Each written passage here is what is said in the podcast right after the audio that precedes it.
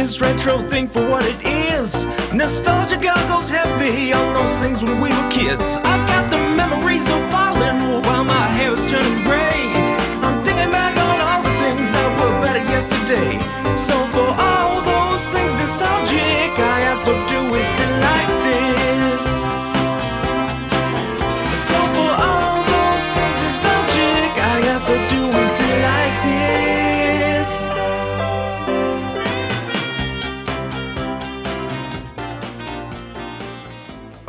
This felt worthy of an introduction as you are about to embark on an epic journey through our Are You Afraid of the Dark episode that uh, we talk a little bit about in the episode itself, but this one has been planned since day one.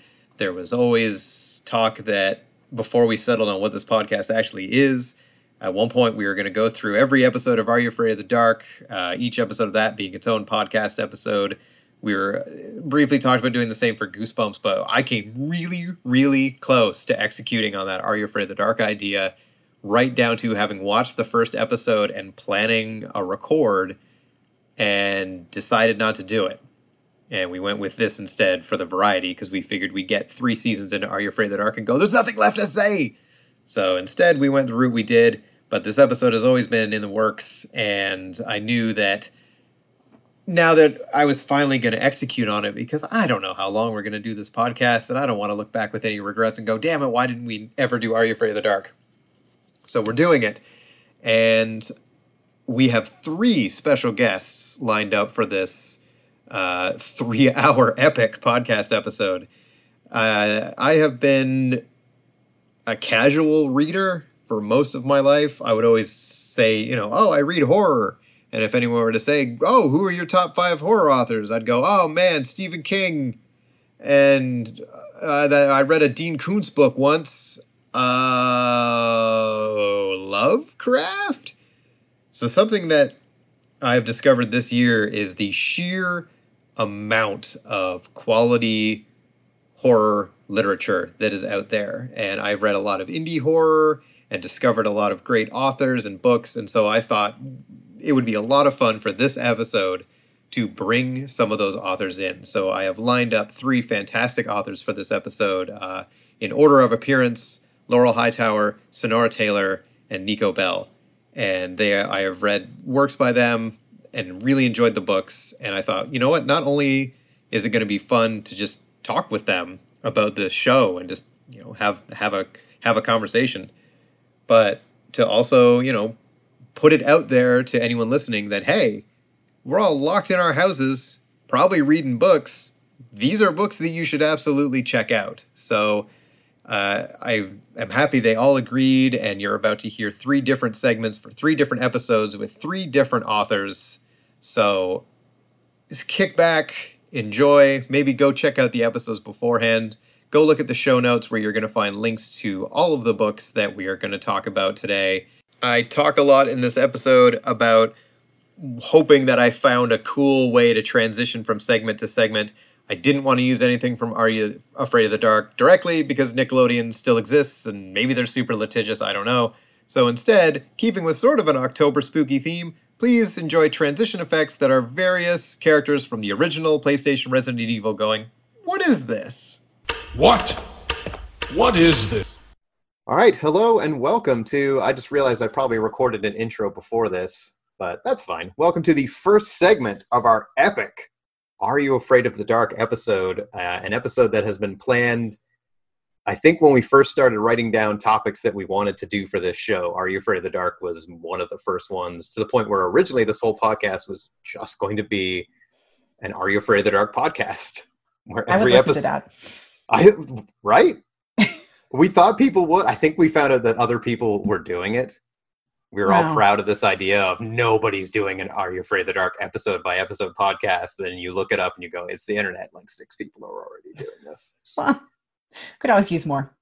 Yes, exactly. And I don't think any of them actually saw it through. So we mm. maybe would have been the only podcast to just smash through that wall and go, no, we're going to do every single episode. I know. I don't want to either, but we're going to. Uh, so we have uh, there will be a series of amazing special guests for this episode. And joining me for our first segment, would you like to introduce yourself? Uh, yeah, sure. Hi, uh, my name is uh, Laurel Hightower. I am a horror author, um, and I'm also a, a podcast co host and mother of a small child. Do you want to uh, give a little shout out for your podcast? Sure. Yeah. Um, I am one of three hosts of Ink Heist, which is uh, a podcast for readers, and it is we cover mostly horror fiction with some crime and some other stuff, but mostly we, we're just unintelligible, and uh, you know that's how we spend our Saturday nights. So Yeah, you'll fit in well here, and that doesn't directly compete with this podcast, so it's okay that we mentioned that one. I figured, you know, How did- that because I wasn't trying to. Yeah, Yeah. Otherwise, that would have got snipped right out. totally fair. Uh, and actually, anyone who has been been listening to the show uh, will remember that a few months back, uh, I actually shouted out "Whispers in the Dark" Oh, as a book that I thought uh, that I was reading at the time, and I thought everybody should read. Uh, there are so there's two books. I'm not mistaken. There's "Whispers in the Dark," and then you recently released "Crossroads" in Mm-hmm. Yes. August, I believe. Yeah. Uh, which I finished this week. Oh my gosh, Laurel. I'm sorry. no, you don't need to be. Like seriously. Oh my gosh. I went I was not ready. I was not ready for that, but Finn, you know, not to put you on the spot too much, but fantastic book. Easy Thank like you. I appreciate anyway, it. I I will uh did you want to give I don't want to speak too much for it, but do you want to give kind of a little the the pitch for for the books? But Yeah, sure. Well, Whispers in the Dark is, and thank you very much for uh, for reading that and for shouting it out. Um, it's kind of funny. I just got my royalty statement for the first half of 2020, and it outsold. No, this is not that impressive because it's it's not been like a huge seller, but it outsold everything to this to date. So um, that's definitely you know grassroots podcasts, book bookstagrammers, everybody shouting it out has has been totally you know behind that. So it's much appreciated um, whispers in the dark is kind of a uh, it's a um, paranormal police procedural. Uh, there are there are ghosts. There's a swat sniper who sees them and um, more ghosts and uh, things that she has to do about that. So it's kind of it's set in memphis. It's a little bit of of uh, supernatural action on a grander scale. And then um, crossroads is incredibly different from that. It's a novella, um, very small cast, very kind of quiet horror. Uh, it's grief horror, and it is just deals with a, a mother who has lost her adult son a couple of years before, and uh, kind of what she will do for the chance to see him again. And um, I have been really uh, appreciative of, of the reception that it's gotten, very much so. But I also feel like I feel bad about releasing a book like that this year because it's like nobody needs to be more depressed than they are. So yeah, I'm certainly not going to sit here and say it's a it's a, an uplifting tale, but it is, It is incredible. not, no. It is incredibly well written and effective. Uh, so I will I will be posting some uh, links to all of the books by our guests in the show notes. So I highly recommend uh, going over and grabbing those. It is they are both absolutely worth your time. And you actually too raised a good point. Then it's something I've learned this year too because I'm f- pretty like before this year i i would say like oh i'm a horror reader but that just meant hey stephen king has a new book. And so this year has really opened my eyes to just how much good reading there is out there and also how important it is for things like Goodreads reviews and amazon reviews. So uh, to anyone listening if you have read anything um, that lately that particularly you know stuck with you get get a review out there. It is amazing how much even just one review can can help. From what I've seen, uh, you know, yeah, yeah. speaking as an outsider, but Well, yeah, it's it's definitely the case, and also I'll add to that that um, first of all, I I believe that uh, reviews are for readers. They also help authors, and we appreciate getting them. But um, it's a reader's space, so I will never. I'm never going to take issue with any review, even if you say you hated it and think I'm a terrible person. You know, um, I mean, don't say the I've- sec- don't say the second thing in your review. That's I mean, not that's not constructive. And it's not constructive but you know i'm still not gonna i'm still not gonna bother anybody about it but um but i do think that there is there is a need for that and reading is subjective um and it also needs to be enjoyable so you know if there was some element of something that you just uh, got under your skin and you hated it you might save someone else who's got that same pet peeve from reading something that they hate, you know? And Yeah. the goal is let's enjoy our reading. So, Exactly. Very well said. Uh, but we're here to talk about something pretty different than, than, than the world of literature. Uh, we're here to talk about the 90s children horror anthology show, Are You Afraid of the Dark? Which, man, I, I'm excited for this one. I've wanted to do this for so long, and it's an ambitious and uh, kind of overwhelming topic to, to, to tackle. So we're only gonna we're gonna have a handful of episodes covered here, and before we get into the actual episode itself, so you actually there are going to be three guests on this episode. You're the only one who had any familiarity with the show. We're actually going to expose two people to this show for the first time, wow. which is even more pressure because what do you show them to to try and because you know I want people to enjoy it. So I poured over all the episode guys like what would be scary for an adult now seeing this sh- killed children's show for the first time. Well, I think we might have stolen the the the scariest I one of the franchise. I think we did. As tempting as it was to just do this episode three times, I don't know how engaging that would be for people to listen to. Although, if I didn't acknowledge it and they just kept like, wait, is he just going to talk about that episode again? That might have been fun. There's still time. Again, still There time. is, there is still there is still time. We'll see. We'll people listening to this, you will find out what decision I made very soon. uh, so, did you? I assume then you watched this one back when Yes. it first back when it first aired. Oh yeah, yeah. I remember watching it. Um, and it is the reason I am still frightened of swimming pools to this day. Yes. Was this kind of a, a gateway horror? Would you say for you back in, or at, at this point, were you like were you into?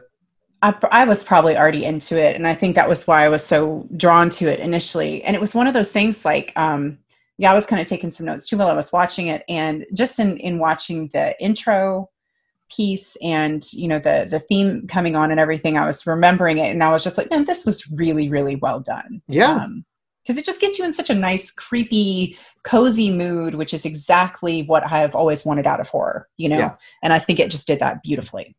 Yeah, and it doesn't. It does not put on the kids' gloves. Like, yes, it's aimed at a younger audience, but Are You Afraid of the Dark was never concerned about kind of taking things maybe a little further Yep. than some of them would. Uh, episodes would end on downer notes. Yeah. Yeah. Um, and that is it's interesting because one of the things we've been talking about this year um, is uh, YA, uh, and and um, I had not read much YA, and then recently uh, Adam Cesare put out Clown in a Cornfield, Yeah. which is have you read that? I have, yes. Yeah, and that's YA, but man, that is not you know that doesn't pull any punches. No, I uh, read it uh, pr- pretty close to when it came out, and I texted uh, Sam. You know Sam, I think, part of the maybe, yes, maybe. Sam. What? She's on the sci-fi and scary team. oh yeah, yeah, yeah, yeah, Yeah. yeah. The literary hooker. Yes, I do. yes, the yeah. literary hooker. Yeah, Thank I know you. Sam. Yeah. Uh, so she's done a bunch of episodes of this too, and I I started reading it first, and I messaged her. and It's like they say "fuck" on like page six. She's like, really? It's like I didn't think YA could do like. And then by page ten, it's like they've just dropped it four more times, and someone's dead, and every yeah, it's But it's you know when you think about it, um, most of the people that we talk to who are immersed in horror started reading Stephen King at like age nine. Yeah. You know, I mean, we all stole it from our parents. We were all reading that, and it's like uh, when you're dealing with kids who are 13 14 15 if you try and dumb it down for them they're not going to enjoy it they're going to go find something else agreed. so yeah, they'll seek it out no matter what. If you're not providing it in the material meant for them, then they'll go, okay, I Yeah. will. I'll find it on my own. yeah yeah so it, it makes sense you know i i never of course when you're a kid too you don't think it's over the top for yourself um and this is where i've got my two year old now like i probably won't expose him to things as early as i was you know just but I've, you know if he seeks it out i'm gonna be like yeah me too Yeah. so Yeah, I think I I will probably take a pretty similar approach. I'm not gonna sit them down in front of it, at least not yet, but I assume it's coming at some point. Yeah, I'm kind of looking forward to it because like my husband's not big on scary movies, so hopefully my kid will be, and we can just sort of like curl up and watch Shutter all the time. Yes, I have a very similar because my wife. I think when we first started dating, so our first date was Saw three. um, just start right off the bat. yeah, which oof, that was ill advised, and I spent that whole movie going, "Well, that's it for that." oh well. Um, but it, it turns out, kind of as time went on, she's like, "Yeah, I watched those movies with you because I liked you. I don't want to watch those movies anymore." So I am kind of yes, I am the same. That I have you know now two tiny humans that I can mold and sculpt to get my you know my video game partner and my horror partner out of. Heck yes. Yeah. I just need one. The other one, because then you know you and mom, you can go in the other room and watch Gilmore Girls, and we're gonna be in here watching Texas Chainsaw Massacre. This is why we procreate, right? Yeah, exactly. so what we laid out is someone has to watch the Friday the Thirteenth movies with me. We need a baby, and the path has already started. yeah, I think I think kids like to be scared, so it's nice that a show like this doesn't pander to them. yeah. And Yeah. and we will get into how this episode certainly does not pander to them. No. No. Uh, so the for any, I think from uh, yeah, we'll get we'll explain just kind of briefly what the show is in case you know because I was going to say I think everyone's familiar, but as I've learned planning this episode, no, many are not. Uh, so Are You Afraid the Dark is an anthology show with the midnight the Midnight Society, which is a group of kids who do you think they actually meet at midnight? They look pretty young to be out at midnight. They do, but on the other hand, no one notices that they're gone all this time. So I feel like they've got to be going out after the parents are in bed. I think so. That's the episode I want to see. Is just the one where they get caught, and there's no Yeah. scary story. We just deal with that. Although again, if it's my kids, I'm like, what were you? Oh, you were telling? Sure, whatever. Oh. yeah, just use your key next time. Don't sneak out. You're fine. Here's Oh, some you're snacks. Take them with you. In the in the woods, drinking milk and telling scary stories. That's totally fine. Oh my gosh, I was worried for a second there. I think as a kid, I always just assumed it was like 9 p.m. and they just thought Midnight Society sounded cooler. But It does. And then they uh, they're introducing a new member to the group in this episode. Uh, Stig, I believe his name was. Yeah, I couldn't tell if it was Stig or I kind of thought they might have said stink, but either way, They do talk a lot about his hygiene, so that Yeah. would make sense. But the subtitle said Stig, so Ah, I'm gonna okay. go, I'll go with the the the YouTube subtitle. God, I love subtitles. Yes. Oh my gosh. This is so helpful when you have to watch everything at volume 10 so you don't wake everybody in the house up. Yes. Yes, that's when we started and we've never stopped. Yeah. If we put on a Blu ray or something that doesn't have subtitles, we have to pause and seriously consider if we can actually watch this. uh, so then they uh, is it, they throw something in the fire. I don't know what they, they at the Yeah, whatever the sort of magical sand, the little, you know, Yeah. poof. which Stig eats at one point. Yeah, for and reasons I was not clear on. I was I that would not have occurred to me um, Yeah. to eat it because I would have assumed it was some sort of like fireworks chemical mixture. But I mean, and he, he doesn't react to it as though it's disgusting. So that does make me question what they've got going on there. I'm not sure what would make the fire do that, but it's cool. Yeah. Um, okay. So we got to say it together. Are you ready? We're going to enter the same way they do it. We're going to we're going to do the Midnight Society intro. You ready? Okay, yep. All right. Ready? Submitted, Submitted for the approval, approval of the of Midnight, the Midnight Society. Society. We call this story Dead the man's tale float. of the Oh, dead man's float. You did it Ah, better you than me. You had the whole. Oh, I know. I know. I missed that part, and I missed the poof of the fire. That's all right. I didn't say I was going to give sound effects and anything like that. Uh, this episode ends with young Jay Baruchel drowning in a pool, which I kind of forgot he was one Jay Baruchel. But the stakes of this episode are laid bare very quickly as it takes place. I think it starts in the 1950s, a Mhm. while ago. Uh, and uh, a young boy is drowned in a pool, insisting that there is something that is pulling him down. And the lifeguard attempts to save him, can't. We have our children's show that opens with the drowning of a small child. Yes. The stakes are made very clear very quickly. Yeah. Yeah. And we are then introduced to I'm if you've listened to the show, you'll know I'm very bad with character names and never remember them. So we are introduced to main boy, whose name Zeke. I d- Zeke, of Zeke. course, Yeah. Zeke. a very '90s name. I don't think we get a lot of Zekes anymore. No, and he looks very Macaulay Culkin. Very Macaulay Culkin. He's very much portrayed as you know. Oh, I think even the, the Stig says you know oh, he's the smartest loser in school, and this nerd. Yeah. But he's you know Hollywood nerd. Obviously. Yeah. where I feel like if that someone who looked like that went to my high school, he would probably still have been, you know, top ten handsomest dudes. Yeah. Probably. Yeah. Yeah. Because that's that's that Hollywood thing. It's like, you know, the oh no, she's got glasses and a ponytail. Yeah. Ew. He does have he does have glasses and pretty long male hair. So Yeah. You know. So and he he wears very big sweaters. they Lots looked of, cozy, honestly. I would they did. I would take those sweaters. Lots of '90s fashion. Yeah. I So- sort of forgot because you got Clarice wearing that vest. Yeah, the the, the big sport coats and Yep. So I'm trying to remember the sequence of events. Basically, Zeke ends up. You seem way better at char- with character names than I am. What was the main girl? Uh, Clarice. I, I believe it's Clarice because there's the other girl that's her friend. Yeah, But a I- friend's name I don't remember either. No, and I'm I'm pretty sure the main girl was Clarice. that sounds right because I can remember her him yelling that name at one point when they're in the pool. Yeah. Uh, they so she's on the swim team, but she's gonna you know classic movie TV problem. If she doesn't get her grades up, Laurel, they're gonna kick her off the swim team. hmm So she's got to get those chemistry grades up or science grades, one of them.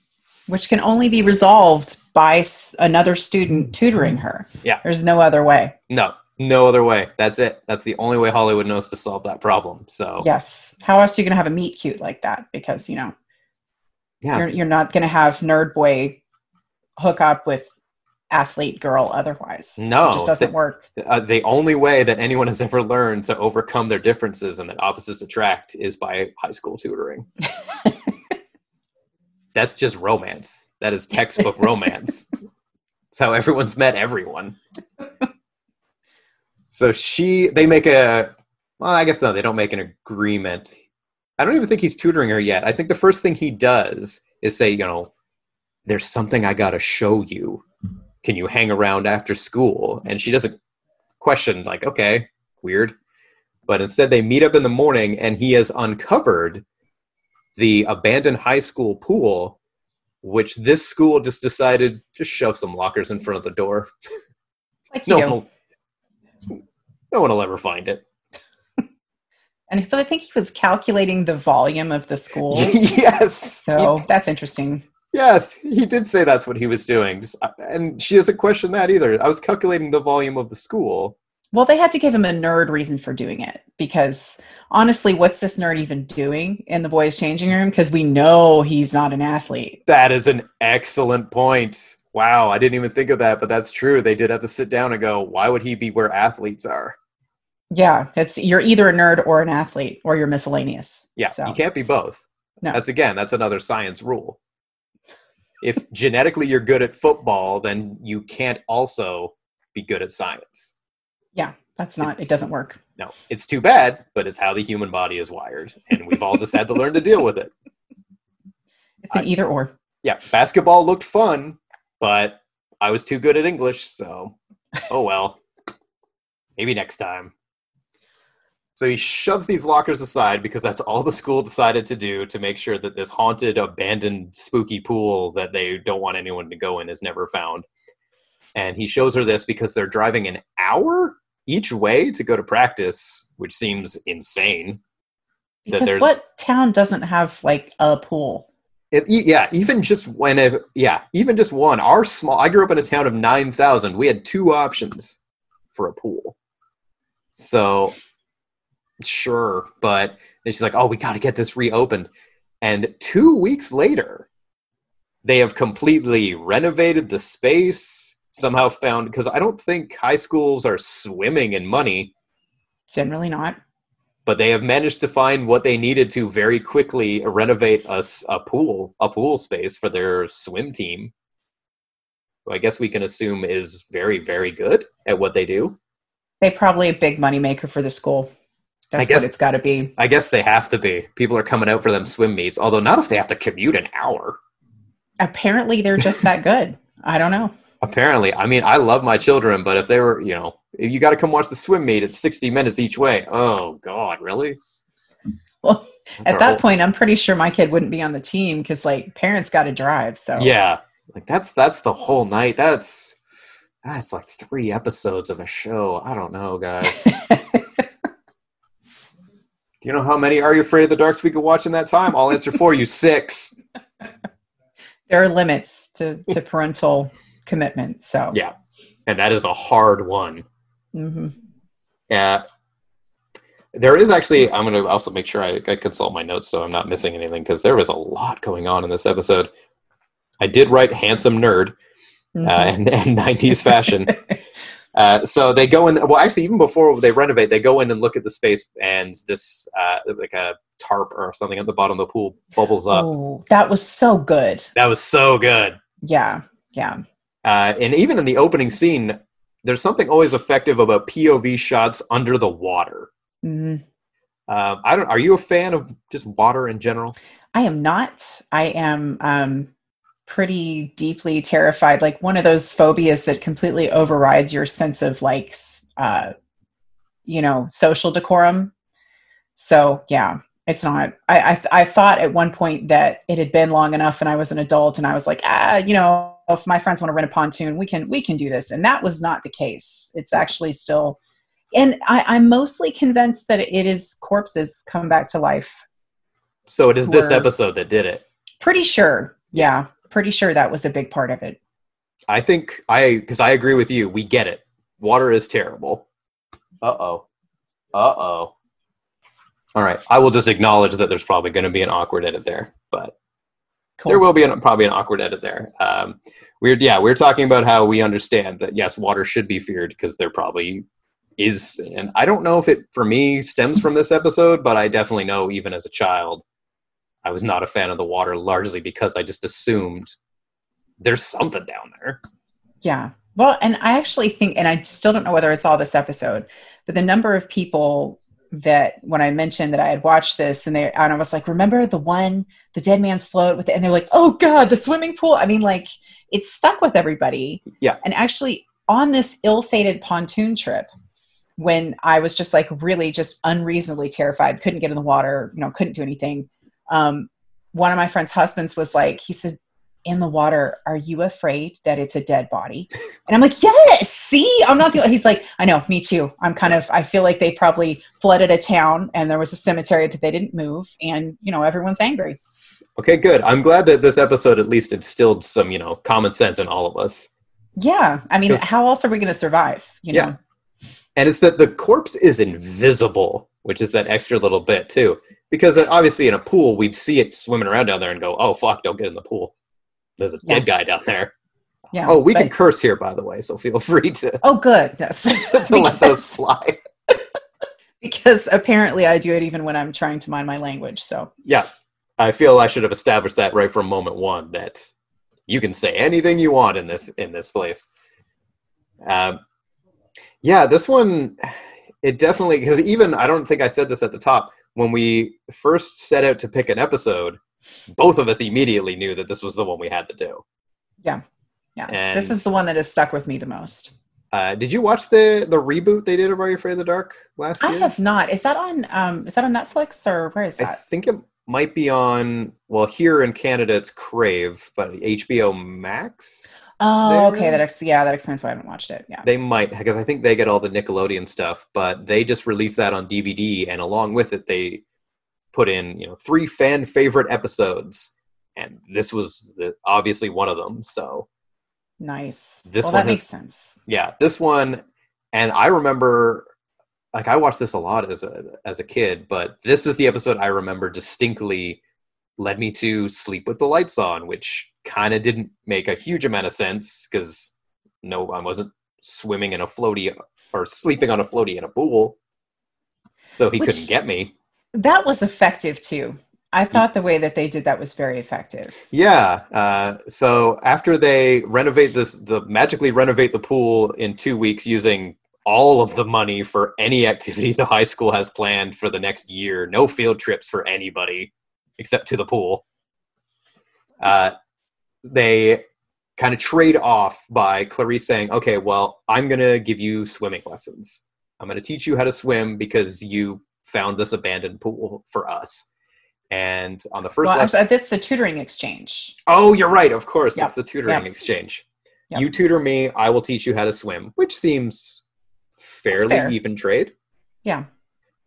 So, in the first lesson, they are floating in an, an inflatable raft in the middle of the pool, and it does. I appreciate that the episode doesn't really waste any time. He's has his hand in the water as a starting point to get a feel for, you know, it's okay, one step at a time, but it's not because then a dead guy grabs his hand and yanks him down into the water. And it starts to get into the because we established the ghost is invisible, but you can smell him when Which he's is approaching. interesting. Yeah, he smells like acid. We find out, which thank God the nerd was there, Because otherwise. because otherwise, yeah, everyone would be done for. um, he after he gets pulled in, he's like, "There's something down there. Something grab me." It's maybe ten seconds before it attacks the raft again, so we don't have to deal with too long of "you're crazy. Nothing could have pulled you in." The corpse doesn't wait long before going, "Oh no, I'm here." Yeah. I'm not trying to hide. I was just waiting for you guys to get in. Yeah, and it is a very well done sequence because they are stranded in this raft in a pool where they can't paddle with their hands because it will grab them. It is actively occasionally trying to bump them over. It was very like that Creepshow 2 sequence where they're all stuck on a raft. There's just something terrifying about being stuck on something in the middle of a body of water. Oh, God, I know. There are big things in oceans too. So, Yep. Ugh. Yep. I think actually that's where some of my fear of water is this came from is this image of being in a boat and seeing a huge shadow swim underneath you. like, did you did you watch Castaway? Did you see that ages I- ago? Did I haven't seen it since it came out. Do you remember when he's on the raft, like, and he's he's leaving the island, and he's got this like totally shoddy, you know, homemade raft, and a freaking whale goes underneath him, and it's supposed to be like a beautiful moment of like, wow, and I'm just like, I would just give up right then. yep. you're watching it just went, Nope, fuck that. I would just either go back to the island and go, I'm this is home now. This is me now. Or throw Yeah. the volleyball at it. Whatever it takes Just- to get that thing to fuck off. Because, Yeah. And just hope for the best. I mean, whales are very nice in in theory. I wish Yeah. them well. I Yes. don't want to be over over them at No, all. m- majestic creatures to watch from the safety of a boat with a lot of other people. Because if it attacks the boat, I can just throw other people at the whale and hope for the best, Oh, good call. Good like a like a hero would do. Did you? Uh, so, uh, sorry, this is going to be a an aside, but have you seen this thing about the orcas like orchestrating attacks on fishing No. vessels? I Yeah. have not. Yeah, like it's, and I forget how many times it's happened, and it's all in this like one, you know, kind of area where you figure it's probably the same pod. But they like have been fucking people up. They have Oh, been like no. disabling outboard motors. They have been causing major damage to the boats. Like they're going to get you. And I'm like, you know what? This is your warning, people. You're probably going to want to get out of their area. They're done. The orcas are done with you. I did not have Orca Revolt on my 2020 list of potentials, but I probably should have. I, you know, I, I feel very. No one has no one has yet died from the orca attacks, but frankly, that's that's just a matter of time. Oh yeah. I assume this is just their phase one of put a little fear in them. yeah, yeah. So that's that's one more thing to fear in case you ever decided you were going to get back in the water. Just oh, don't. Oh God. And if it came down to uh, of war between us and the orcas, we don't stand a chance. No, except that they have to stay in the water. That's right. That's, Unless unless I what know if that's phase three where they reveal that oh by the way we figured it out we've always been able to get on land. Yeah. we can now also go on land and run okay, then more that- things to fear. yep ugh so that's another 2020 i figured we had a better chance of full m night Shyamalan tree revolt than the orcas but Uh yeah. I'm not sure which is worse, but I don't know. I've I've just my my long-standing belief has been that I would not last long in any sort of apocalyptic major disaster scenario. Agreed. Yeah. Do you also kind of sometimes do that thing where you watch a horror movie and pinpoint the point where that would be it for you? Yeah, it's usually very early on yep. because it's just like I'd be like, "Oh, I'm sorry, my anxiety is way too high for this, and I'm also very tired, Yeah. so I'm not going to run. I'm just I'm going to stay here." Are Are you sure? Yeah. Yeah. This feels like the right time. You guys are going to die anyway, and that's Yeah. going to be after a whole lot of really unpleasant running and watching other people die. So Yeah. It's going to be way more frustrating because you're going to think you came close. At least me, eh, yeah, I'm not even going to try. credits. Sorry, I way sidelined. No, that's okay. We do a lot of that here too. That is totally fine. Um, yeah, I guess so. I mean, at that point, we're pretty much into the the reveal of what this thing is because he knocks them out of the raft, and then the janitor, who earlier when they're in the decrepit pool, is also in there. I don't know how he got in there first, unless he's just often standing in there and waiting around. well, and and given his his revealed background, I can see that being a thing. Yeah. Did you did you interpret it that so yeah, so when this like body bobs up underneath the tarp, which is again really effective because there's no water in there at that point. It's clearly Mhm. laying flat on concrete and then you've got like a like a human body bobbing up under it. It looked to me like he observed that. Like he was able to see that that was going on. Agreed. I'm wondering if yeah, maybe he just goes in there every now and then to check on things. Yeah, that was make- the impression that I got. Uh, and actually, speaking of magically appearing, one thing I noted too is when they're first in the pool, floating in the raft, we get one of those jump scare fake outs where we think the corpse has attacked the raft, but it's actually just Clarice's friend. How in the hell did she get in there without them noticing? I know because it's like I get that the the dead guy's invisible, but she's not. Was she No. just holding her breath for a super super super long time? Forty-five minutes. And they also didn't notice like her visible self. You know, there on the bottom of the pool. Yep. Before they got in, there seems to be only one entrance, so that it was wise for them not to cover that. I think Yeah. it was wise for them just to let that fly. That was an incredible prank on her point to say, I've learned how to hold my breath for an hour and a half, and I got you. you done got pranked. Um, so they're like, oh, that was scary. But then an actual dead person starts messing with them, and that's way worse. So after the janitor pulls them out, we get his tragic backstory, which is that he is the boyfriend in the opening scene who saw young Jay Baruchel drown and then three more people well no one believed his story that hey an invisible dead guy did this and then three more people drowned so i don't know if they then started to believe it or just went something's messed up with this pool lock the door and put a bunch of lockers in front of it and call it a day I think that's that was the impression I got because it was interesting. He said, and then people just forgot. And you're like, really? Because I feel like that would still have been covered regularly, but I don't know. yeah oh yeah every five years some newspaper would write hey it's been five years since a potential ghost dead guy drowned a bunch of people we should probably Yeah. keep talking about that Yeah, let's do a retrospective. But Although- well, ex- except if they wanted to prevent people from looking for the pool. That's also true. Yeah. And it is pre, well, pre ish internet days, early internet days. In the fifties? That's that'd be well, way. when, oh, yeah, that's true. I guess the story to keep it alive. I'm thinking Yeah. of when the episode happened in the 90s. There was no Yeah. internet yet. Yeah. But that's very true that, yes, to keep it alive would have required internet in the 70s. yeah, So, yeah. So yeah. probably not. Probably not. Uh, so they figure out that hey, if we I don't know, there's if we science this thing and throw some science at it, they say some chemical names. It smells like acid, and acid reacts to this orange. Mag- Other- uh, mag- not magnesium, something orange manga. I don't know. Yeah, Yeah, something orange. something. Yeah, orange science product. Yeah, So they go and they pour it in the pool, which I guess is enough. I don't know if they just got lucky and he happened to be standing right underneath where they poured it, or if just pouring it enough was enough to get the whole pool. I was wondering about that that uh, ratio. Yeah. I mean, I'm not I'm not a science man like Zeke, so I can't pretend to understand because no one tutored me in science. Well, you got you. Did, could you teach them anything? You know, like did you have swimming lessons to offer? No, I didn't look behind the lockers to see if we had a pool back there. Now I'm wondering if we did. Well, I'm also really concerned about, uh, from a physics standpoint, I worry about everyone who uses those lockers because I just feel like if if all you've got is them on a swinging door, what's to stop them from smashing someone at some point? But Yeah. And yeah, he doesn't even apply. I know I'm really hung up on the locker thing, but he doesn't even apply enough, fo- like a lot of force.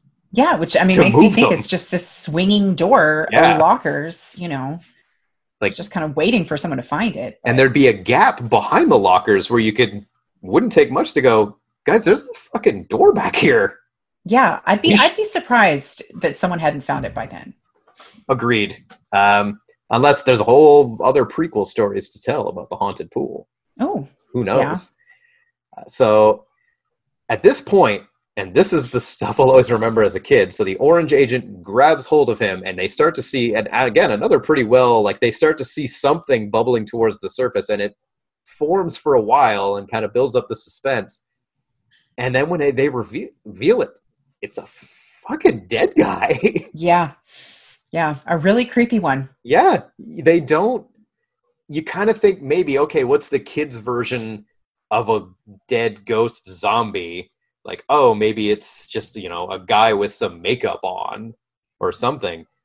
But this is a rotting corpse. Yep, yep. And made even worse because the orange has to tinge him all orange, which I think makes him creepier.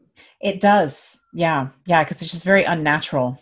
Yeah, and he moves. So I have a thing in horror. I don't know.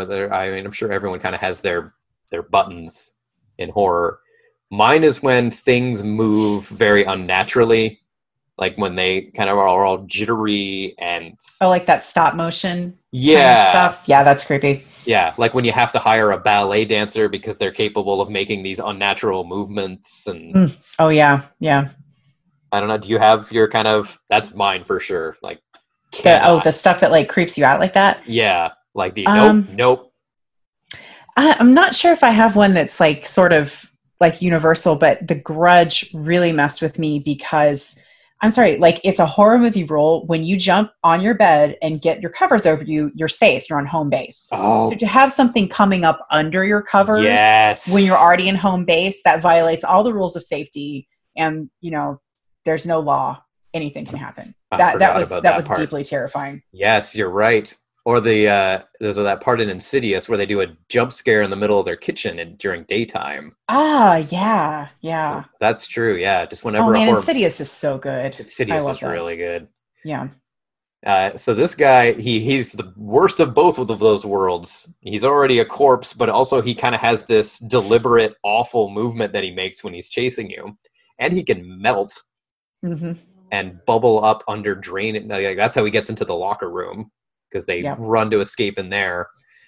Uh, and he bubbles up under and chases them back out into the pool where I don't think they'd had a lot of lessons at this point, but Clarice figures it out. She says, Well, if he's made of acid, I'll take this bottle of science and throw that at him. And that should fix the problem because he's made of water. Zeke tries to hit him with a pool net, doesn't do nothing. Um, oh, and then we also the you mentioned you touched on it a bit the backstory, which isn't hundred percent confirmed, but we figure you know the guy's done his homework. They to build the pool had to move a cemetery out of the way. Another Yeah. common horror movie real estate problem. Effective in Poltergeist, which is one of my favorites of all Agreed. time. That's sort of yes, the the classic. Oh, it was built on an Indian burial ground. Sorry, Yeah, I'll- guys. Although I will say I, I appreciate that neither Poltergeist nor this episode went the Indian burial ground route because that Yeah. is it's, it's very problematic. This one was just regular old Yeah. people. Yeah, just a standard angry dead guy who Yeah. did not like that his grave was disturbed and decided, well, now I got to drown you. That's just fair. It's I mean you know, it's it's it's dead guy logic. Yeah. Yeah, I can't I can't argue with it No, per se. No. So I'm never going to remember the name of the chemical. She sciences the problem. is. I think generic science product works perfectly Yeah. well. But Zeke makes it worse because she's going to unscrew the bottle, but he knows that she's going to get her hands burned because she's got condensation on her hands. But rather than yell, wait, stop, he just spacks the bottle out of her hands and into right the pool. into the pool because obviously death by drowning by dead guy is preferable to burning your hands. Yeah, to some mild discomfort on hands for a bit. Or maybe not Yeah. mild discomfort. Probably really bad. But yes. I don't know though, because the reason so the reason she knows this is because of the volcano at the beginning. And because that was the exact combination he used to explode this volcano all over the place. And then they're cleaning up the residue of it without any problem. So I'm really wondering how much it would have burned, but I don't know. That's true too. Either way, it is an overreaction. So now he forces her hand and she has to, you know, I got to dive into the pool and go get it. And then Zombie Man shows up. She's paralyzed with fear as he does a pretty slow, deliberate, you know, how, it, he looks how people look when they're trying to walk quickly in water. You just Well, can't. that's true. Yeah, you know what? I hadn't noticed that, but you're right. That that's that's very realistic. Yeah, but she you know it doesn't matter because she freezes up because there's an orange zombie ghost dead guy man coming after her. Uh, and then does he pull her out? They get her out. She survives. Oh, he uh he distracts dead yes he, He jumps, jumps, in the in. yeah the classic dead guy. Yeah. yeah look at me look at me instead. And then they throw it on him. Presumably it works. I kept waiting for the reveal at the end of you know the the twist ending that they're not actually okay but they wrap it up pretty cleanly with the narration who just says that was it they never saw him again Uh, yeah, I was really kind of waiting because I couldn't remember how it had ended, and I was waiting, especially as much as it kept kind of bubbling.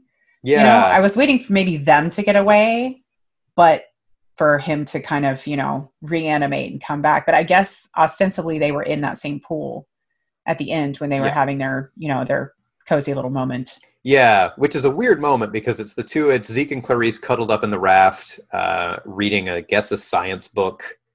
And then he Because says, that's what that's what you do when you're a geek. That's all you do. Yeah. Is you you read about the science. Yep. That's all, yeah, they have no other interests outside of, you know, chemistry, biology, other sciences. Again, Well, that's when you when you wear glasses, you don't actually have a choice. no, You get the glasses and it comes with it. It's part of it. They make you sign that at LensCrafters when you get the It's true. glasses. They just say, like, I don't want to see no footballs out of you. Fine. Here's a math textbook and some histories. Go. You're a nerd we'll now. give you 10 histories. if you wanted to play basketball, you should have had better eyesight. Now you get to wear these glasses and study ancient Egypt.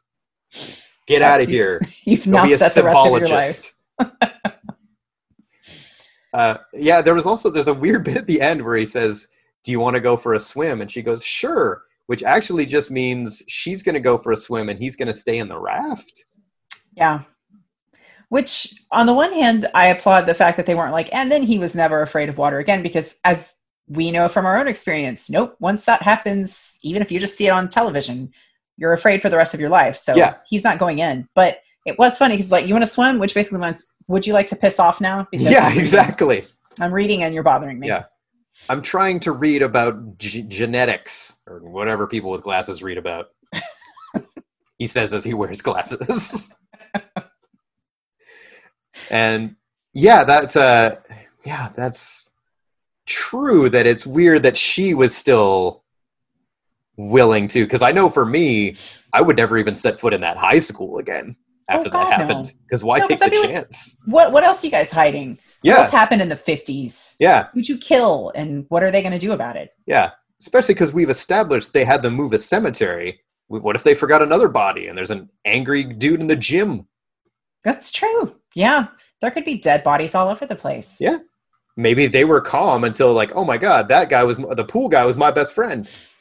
Now I'm mad, so I'm gonna haunt the the culinary section. Yeah. Science that, bitches. What are you going to throw at us now?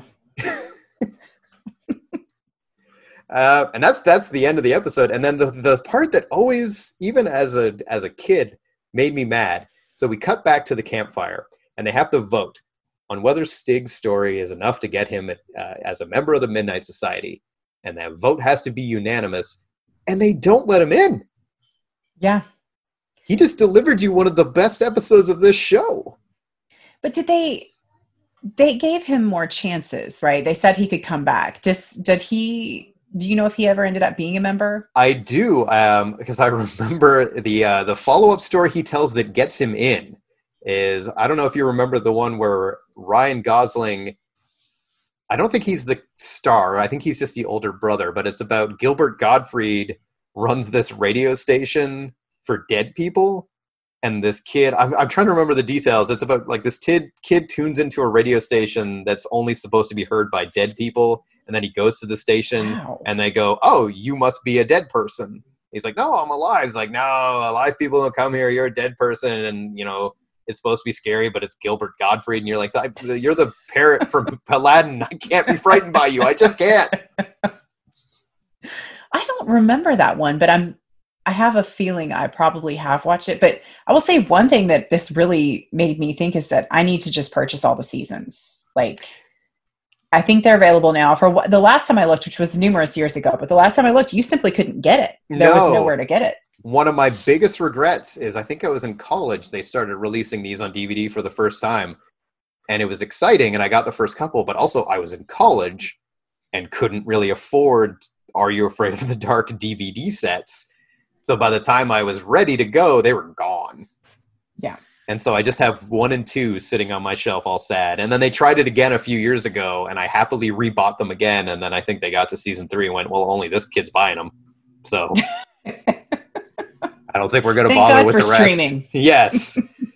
um, I did actually find out because I, I had the same thought as you after this. Is man, I just want to watch all of these now. There's a local guy here in Ottawa who's sell who puts I don't I don't know if it's particularly on the up and up, but he does sell them as a DVD collection through Etsy. Might have to look into that. But because this this was something that really was making me think kind of what we talked about earlier with like, you know, what we're going to expose our kids to and, and at what age and everything. And it, you probably run into the same thing. My husband and I have different ideas about that because he remembers very clearly the sort of things and imagery that gave him nightmares when he was little. And so he's been trying to avoid exposing our son to that, which is admirable because much like hot sauce, I don't have a good gauge for that. I'll Mhm. say something is not spicy at all, and my poor child is, you know, crying and we're trying to pour milk down his throat to, because it's, I just had, I hadn't, it didn't register. So, you know, with horror, I'm kind of the same way.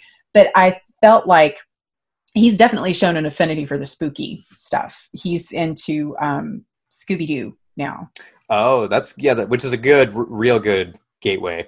Yeah, it is because when he gets a little bit worked up about it, it's very much like, oh, it's a guy in a suit, and that's Yeah. just a you know thing we keep reminding him. But just especially the way it was done, the way it was, I just love the the way it comes on. Especially like it's Halloween, I, I just want to sit and watch these, and I feel like it's the sort of thing that would be a good gateway for him, maybe in a little while. Yeah.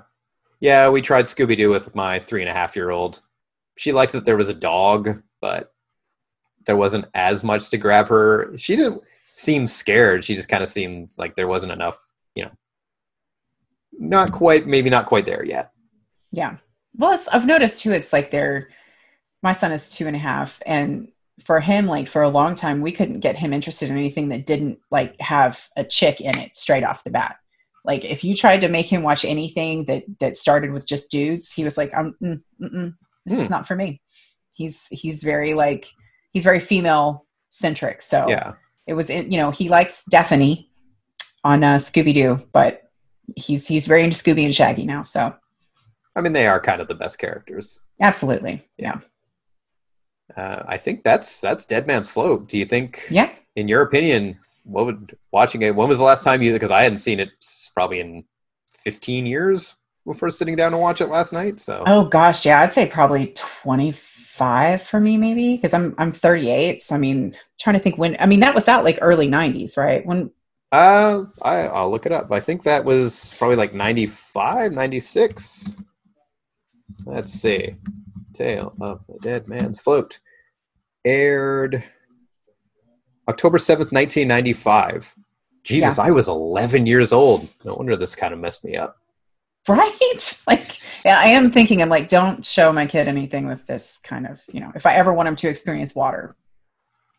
Yeah, oh yeah. If you ever, exactly. If you wanted to, you can let him have swimming lessons first and then show him, like, this is why you needed to learn. So you can get away from this.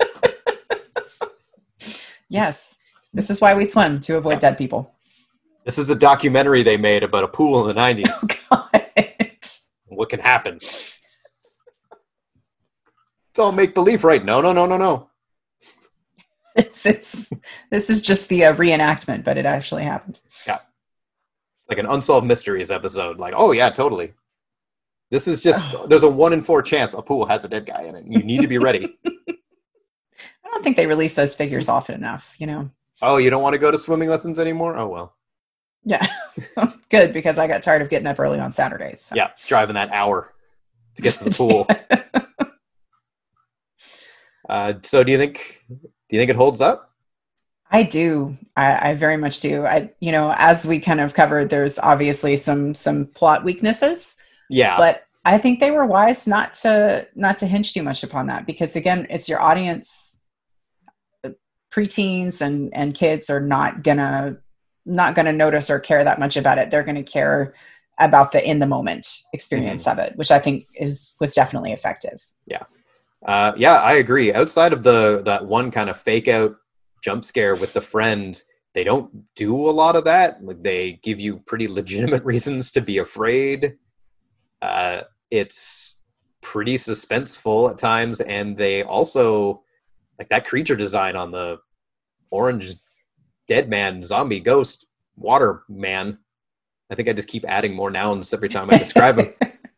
is really good as- because again you don't expect it. You think it's just going to be a kind of a cheap looking dude in a bed sheet rising out of a pool. Nope.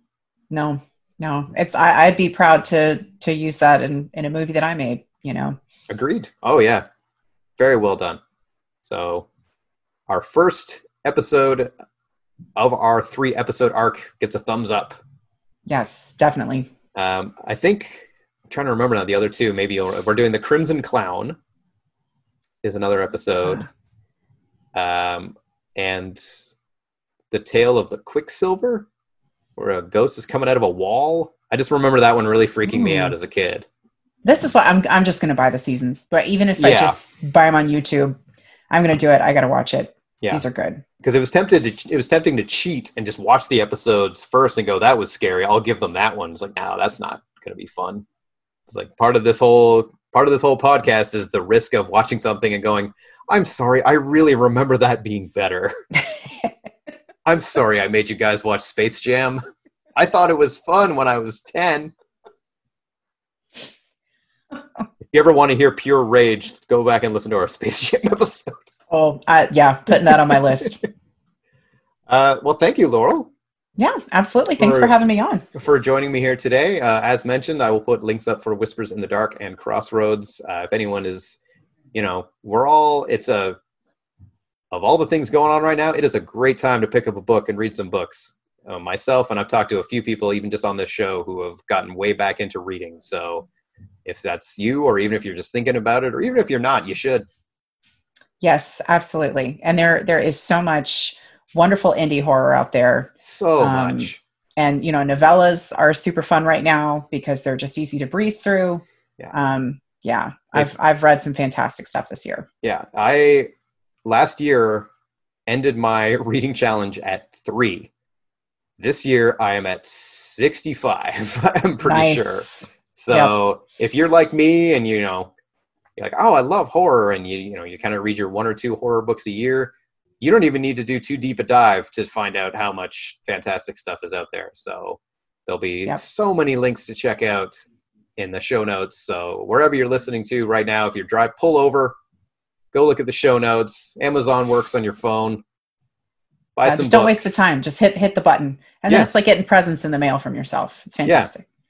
Yeah. and you know then you can email me afterwards to go oh my god you were so right thank you and then i'll be happy because someone emailed the show. So everybody wins. That's the important part. that's the important part. All right. Thank you very much laurel. Thank you. and uh, i'm going to put some sort of an editing effect here to note that the episode the, we're transitioning to another segment. So enjoy whatever i decided right here. What is it? Hello, welcome to the second segment of our Are You Afraid of the Dark? I'm going to, at this point, call it an extravaganza because this thing is going to be an epic by the looks of it. Hopefully, I found a cool transition noise or something from segment one to segment two. I guess we'll find out. Uh, I am joined in our second segment by another special guest. Would you care to introduce yourself? Yes, hi, I'm Sonora Taylor. Um, I've written several short story collections and novels, including Little Paranoia's Stories, Seeing Things, and Without Condition. Um, and you can find me online at S O N O R A W R I T E S dot com. Perfect. Um, and I will, I, as I've mentioned in the first segment, I will be putting up some some links in the show notes. So if anyone listening, and you absolutely should, I will be honest and say I have not read Without Condition yet, but I have read Little Paranoias, and I burned through Seeing Things in a single sitting Wow. just last weekend. Which Thank you. I have two children. That is not easy to do. But the trick is to just kind of ignore them for like an hour, and you know, Daddy's working.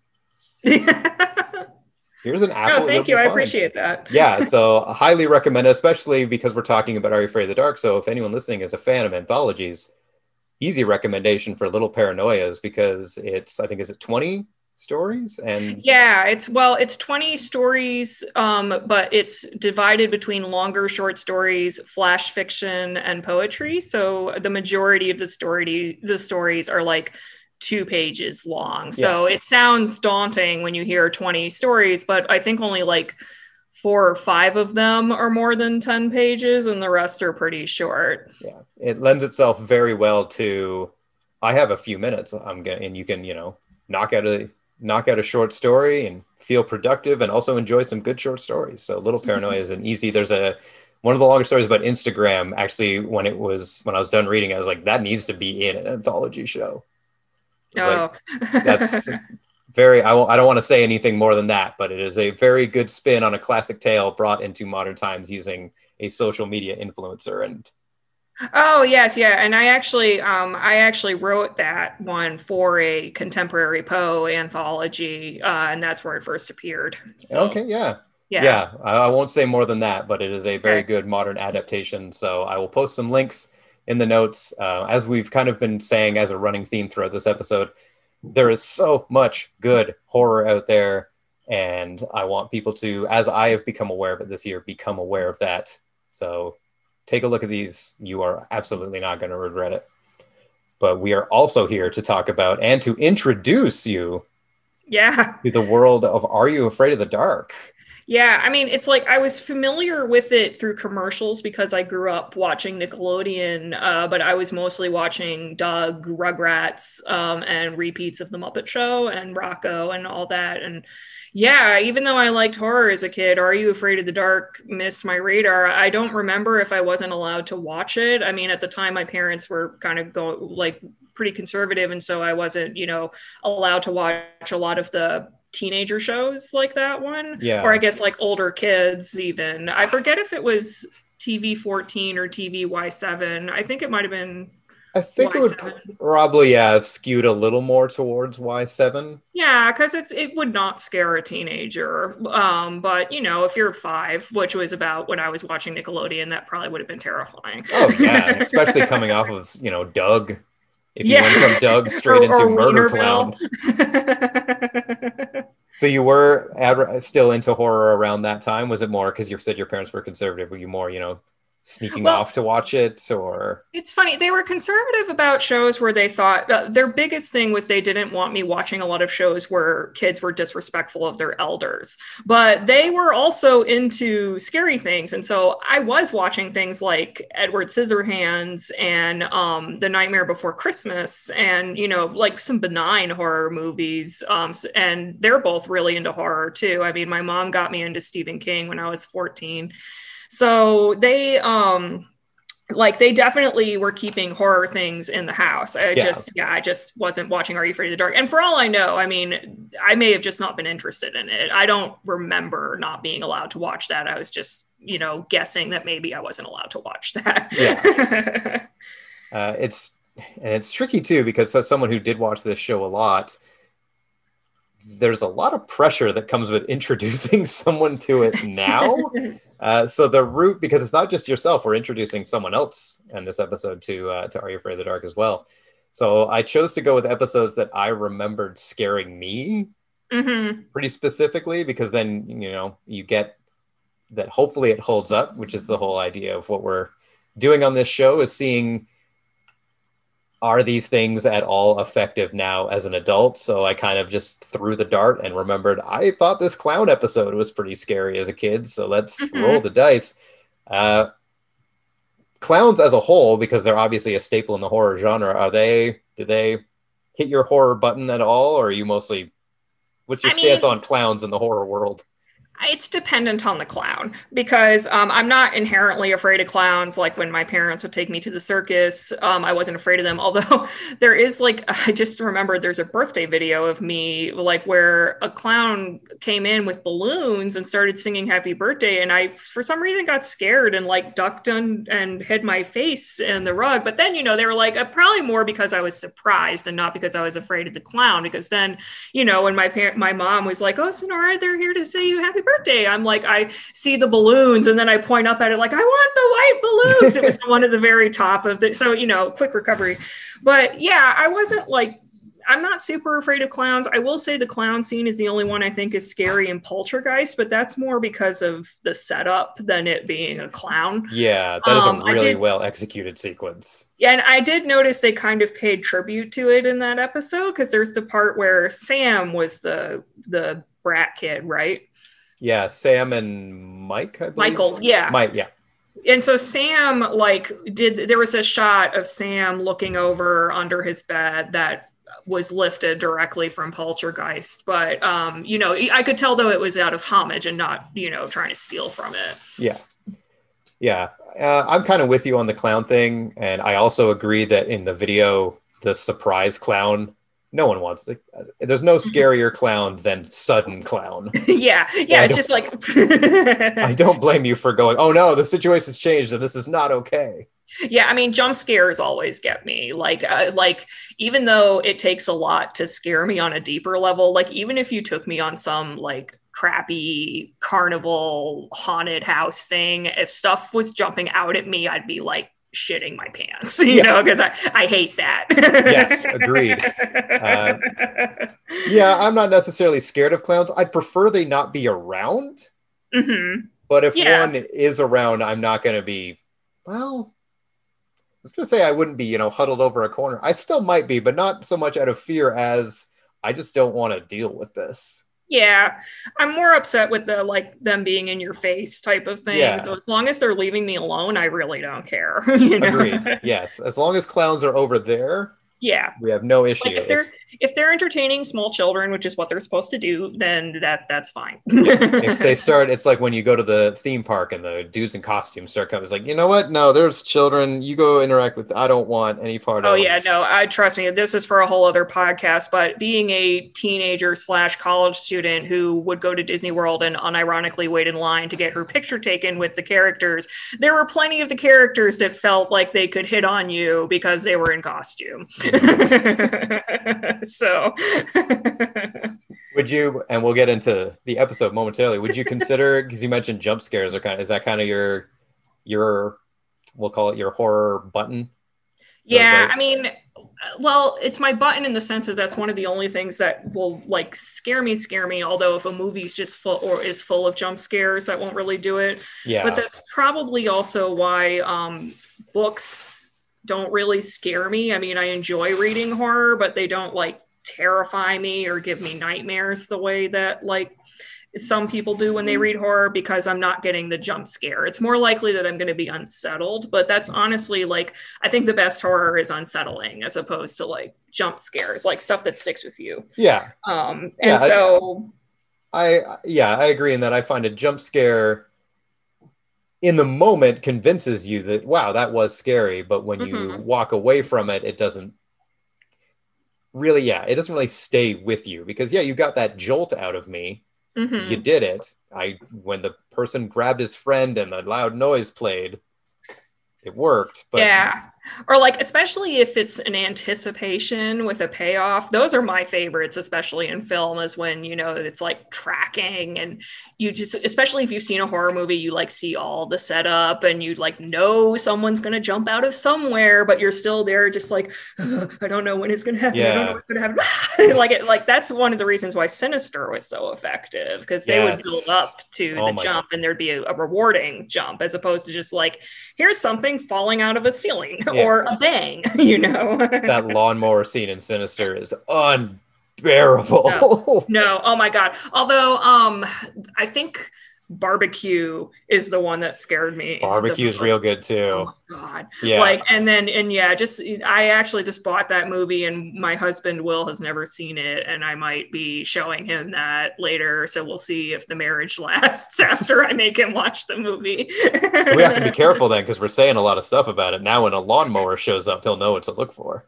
Yeah, well, you know, he he knows he they, there were a lot of people talking about that scene anyway when it came out. So It's true, yeah. It, it's one of those ones where all you need to say is sinister lawnmower Mhm. and looking Yeah, at your face when I said sinister lawnmower summed it up perfect.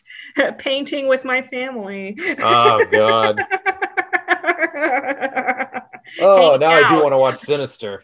Was that first one called Hanging Out? Like, did they seriously go there with the, tr- the one on the opening credits one? Yeah. Ah, they might have actually. my God. I might have to do a sin and maybe even its lesser sequel. We'll have to see. I have not seen the sequel. I didn't bother. yeah, I would say it is probably not worth your time. Hmm. But we're getting off of Are You Afraid of the Dark? Sorry, Yes, I, I tend to pull people oh. on tangents. There is one, yeah. If there is one thing to know about, actually, two things to know about this show. One, you can curse. No worries about that. Good because I already been. And two, we are all about tangents, especially once we started recording remotely, because it's just nice to be able to talk to another person. Yeah, So it just sort of- Sort of turns into and you, whatever. you've got me talking about movies and or television, like big cinematic stuff. Because even though I love writing, I, I'm a big film buff. Like I minored in film studies, so I just love Oh, talking nice. about. Yeah, I know. So I love talking about the way, like I tend to think cinematically when I write. Like that's you know how I like a story to play Mhm. out. So Well, speaking of big blockbuster cinema, we watched The Tale of the Crimson Clown. yes. Are you so afraid yeah, of the dark? um, yeah, and it's so funny. Yeah, I, I, you know, like I said, I'd never seen an episode of Are You Afraid of the Dark before, and one of my first takeaways, I do have to say, is that the acting was not good. Um, at least in the campfire scene. You are absolutely correct. Um, we didn't actually get into it too much in the uh, the last episode that we talked uh, in the first segment that we talked about because I think the acting was you know totally fine that it didn't stand out, but I definitely wrote in my barely decipherable handwritten notes that boy the acting took a steep drop in this episode. Yeah, like I mean, just you know, they have the whole thing like with the guy hitting on the one girl. I don't remember all their names. Um, those Um, ones I do because it's just I've seen the show enough. So yeah, we we kick off with uh, the Midnight Society segment, and Frank is aggressively hitting on Samantha. I know it was like just kind of like, wow, this is like problematic on multiple levels. Like you know, you have, and then and then um, you know, then the nerdy guy came in with his brother, and yeah, it actually it, it kind of shines a light on in the last episode that we took a look at. It opens with in the Midnight Society segment them going. Uh, Frank has moved away at that point, and they're finding a Oh. new member for the group, and they're very nonchalant about it. Like you know, it's kind of Mhm. sad Frank's gone, but I'm really excited we get to bring someone in. And then you see this episode from before then and realize, oh, it's because Frank's an asshole. yeah. it's like, why was Frank even allowed in the society? yes, like right there is they should have held a vote and went. I'm. I mean, his story was freaky, but I'm just not cool with the sexual harassment, guys. Yeah. I'm just not. So Well, maybe and- no. yeah and um and yeah i also it was and it was also problematic in the other direction because like i don't know um a lot about the actor but you have an actor who who is much um more brown than the white guy who at the end of the episode gets the girl and says to stop being a nerd. And it definitely was kind of coming across as like this aggressive person going after like the white woman and um you know being like very you know intense. And so i was just like you have multiple things happening there that just like aren't okay in any show for anyone. And to give a sense of we of course we always recommend people go watch the episode. And it's on apparently we found out in canada it's just free for everyone. So go and check out crimson clown and then you know come back. But if you haven't seen it it's very like mad men 1950s Yeah. like arm around her like you know what i see i see me and you going out this friday night and then the her other girlfriend just says i'm gonna stay out of this it's like, yeah this is like all horrible it's like I don't know what to say. You could start by saying yes. Like someone, like tell this guy to go home. i You know get- right yeah like You no don't it was get to just- hear a scary story. It was like really embarrassing. Like I just felt maybe the reason the acting was so bad in that episode is because the script was bad. Like you know they're just like we're trying to work with what we have here. Maybe. it, it doesn't. Again, it didn't seem it, the acting seemed fine in a lot of other episodes, but I didn't find it picked up too much in the actual s- Crimson Clown story itself. I found, s- I mean, Mike, I guess was fine, but Sam. He kind of works on this flat emotional level the whole time, even when things start to get scary. So it's a lot of like, Mike, Mike, the Crimson Clown is here. Oh, Mike, no, Mike. yeah, I had the sense that um I'm sure they hired someone with experience, but they weren't like pulling in like a seasoned child actor to do this. Um, although in a way, it- uh, and this kind of goes for the opening and closing host segments too, is that you know it was almost a little charming that the acting wasn't good, like because it Yeah. meant that they weren't like you know trying to be overly stylistic with this like show for kids that's you know just teaching lessons through horror you know like as long as they could read a line i mean Yeah, it's not. I was about to say it's not distractingly bad. It kind of is because we both made a note about it, but it isn't like I've seen way worse. yeah yeah Way worse. Yeah well like i remember like actually another show i wasn't allowed to watch when i was younger was married with children but that's for obvious reasons Yeah. but I was rewatching an episode, I think like five or six years ago with a friend of mine, and it was horrendous. Like the acting is terrible, like the laugh track is off. Like I would say that the acting from Frank and Samantha was much higher caliber than what I would see in Married with Children So on a regular go. basis. Yeah. That's not too bad. Um, Um, yeah, the I mean they did give there have been I don't I can't say they gave birth to a lot of big actors, but I think Ryan Gosling has shown up on a couple of these, and so Oh, he there are some episodes that you can look back on and go, you know, oh Ryan Gosling or Jay Baruchel. I think um, Neve Oh, Campbell really? I think shows up in a later episode, and I was trying to like see if anyone in the episode I saw grew up into somebody I was familiar with, but I don't think that was the case. But yeah, I was wondering if like there were now famous people on that show, like when they were younger, just getting started. Um, I'll have to look into that later. yeah, I know eventually Elisha Cuthbert becomes a Midnight Society member. Oh, that's funny. So I'm sure she raised things up at least a little bit, but they they those are the Ryan Gosling I think is definitely the biggie. now, was he in the Midnight Society or was he like in a story? No, he shows up in at least one or two core stories Okay. That I can. Think now I'm tempted to like famous people who were on Are You Afraid of the Dark, but I don't want to like distract myself during the during uh the recording. I might also do it in the background, but those are the ones that stand out. And Gilbert Gottfried. In Oh he wow. he shows up in the Ryan Gosling episode. oh, so that was like a packed episode. That was Yeah. when they got a budget. That was the Avengers of Are You Afraid of the Dark?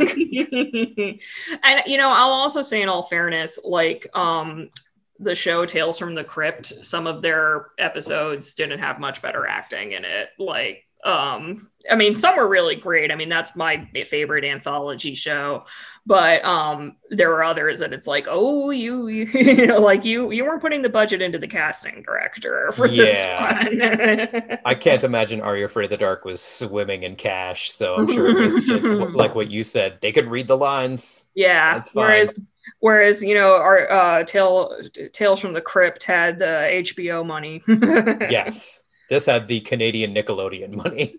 So Which I still think it's funny that like Nickelodeon was the way that a lot of Canadian kids shows got down to the states because, like you and I mentioned before this, you know, Degrassi, the Next Generation, was on the N, which was um, on, which was like the teenage component of Noggin, which in turn was like the educational channel that Nickelodeon started when they expanded into digital cable. And so I think that was how Degrassi, the next generation, got such a huge following down here because you know it was just a show where like everything was happening. Um, and That's what's so great about Degrassi is you watch most shows about teenagers, and you know, one in one season you get a pregnancy and maybe a death. Degrassi could knock both of those out in one Yeah. commercial segment. Yeah, and there was that whole controversy about how they wouldn't air the episode in the states where Manny got an abortion. Uh, Oh, I forgot that that was a thing. yeah, yeah, because Craig got her pregnant. Yeah. like, yeah. um, wow. Degrassi. yeah, That's no, a whole. there was we so much a happening on that show. we haven't done a There's like- Degrassi episode yet because again, that's a big one. I don't know how to tackle that one, but Yeah. uh, Crimson Clown. Let's. Um, yes. Yeah. my first question for you before we actually get into what because it won't take too long to summarize the plot but my first question is how old do you think these two boys were supposed to be in the fiction of this episode I thought Sam was supposed to be like seven, maybe eight, and that Michael was supposed to be like 11 or 12. okay i feel like yeah they were written to be younger than the actors they hired to portray them because Yeah. mike looks like he's 13 or 14 Mm-hmm. and it was distracting the whole time because there's all this talk about you have to watch your little brother and he has you know you, you can't do this and all the very hands-on mom but the line that also really did it is when there's a part where she's scolding them because they got home later than she wanted them to and she's yelling at the older brother about all the things you still need to eat dinner you Mhm. still need to take a bath Yeah. and I'm thinking, like, I'm thinking an 11 year old needs to take a bath. like, and he also yeah he looks like he's at least 13 or 14 yeah. so I'm pretty sure most of us stopped taking baths the moment we realized showers were an option. yeah, pretty much. Although then as an adult, you start taking them again for self care. Yeah. but I don't think that was why he would. I don't remember. I'm pretty sure, yeah, by age seven or eight, my parents figured, look, he's he's, he's got it figured out. Yeah, to watch this- not going to fall over. Yeah. So at that point, the whole thing kind of felt weird because it did feel almost like in the script, you know, Sam, age six, and Mike, age 10. yeah. But then when they went to hire it, they got a 11 year old and a 15 year old. And Yeah. Although I would question a store that would sell a five year old a video game, even if he had $50. Agreed. Like, Yeah. Um, oh my gosh, Sam. So the the crux of the episode is Sam is the bad kid, Mike is the good kid. mhm, Goofus Um, and gallant. Yep. that was something I wrote in my notes. Mike has saved up, good old Mike. He has been saving up his paper route money to buy a gift for their mom for for her birthday. He has raised seventy dollars, so they go to this second-hand antique shop, a weird kind of knickknack store where he has decided that I'm going to get this garden ornament of a man fishing and I'm gonna pay seventy dollars for this. and then also my favorite character in the whole episode showed up then. Can I Shop help you? what up with that shop owner? And I'm also pretty sure he went full used car salesman because the kid doesn't look at it for a price. He just goes, "How much is it?" And he's just like, "For you, all the money you have." It's like that thing could have been ten dollars. You just didn't look. You said out loud, "I have seventy dollars to spend." Mistake one. and also when the, so when the man came on screen i mean he is kind of he, like my first thought is that he looks like the security guard in human centipede 2 like Oh my god, he kind of does. yeah so maybe that's his day job Oh no.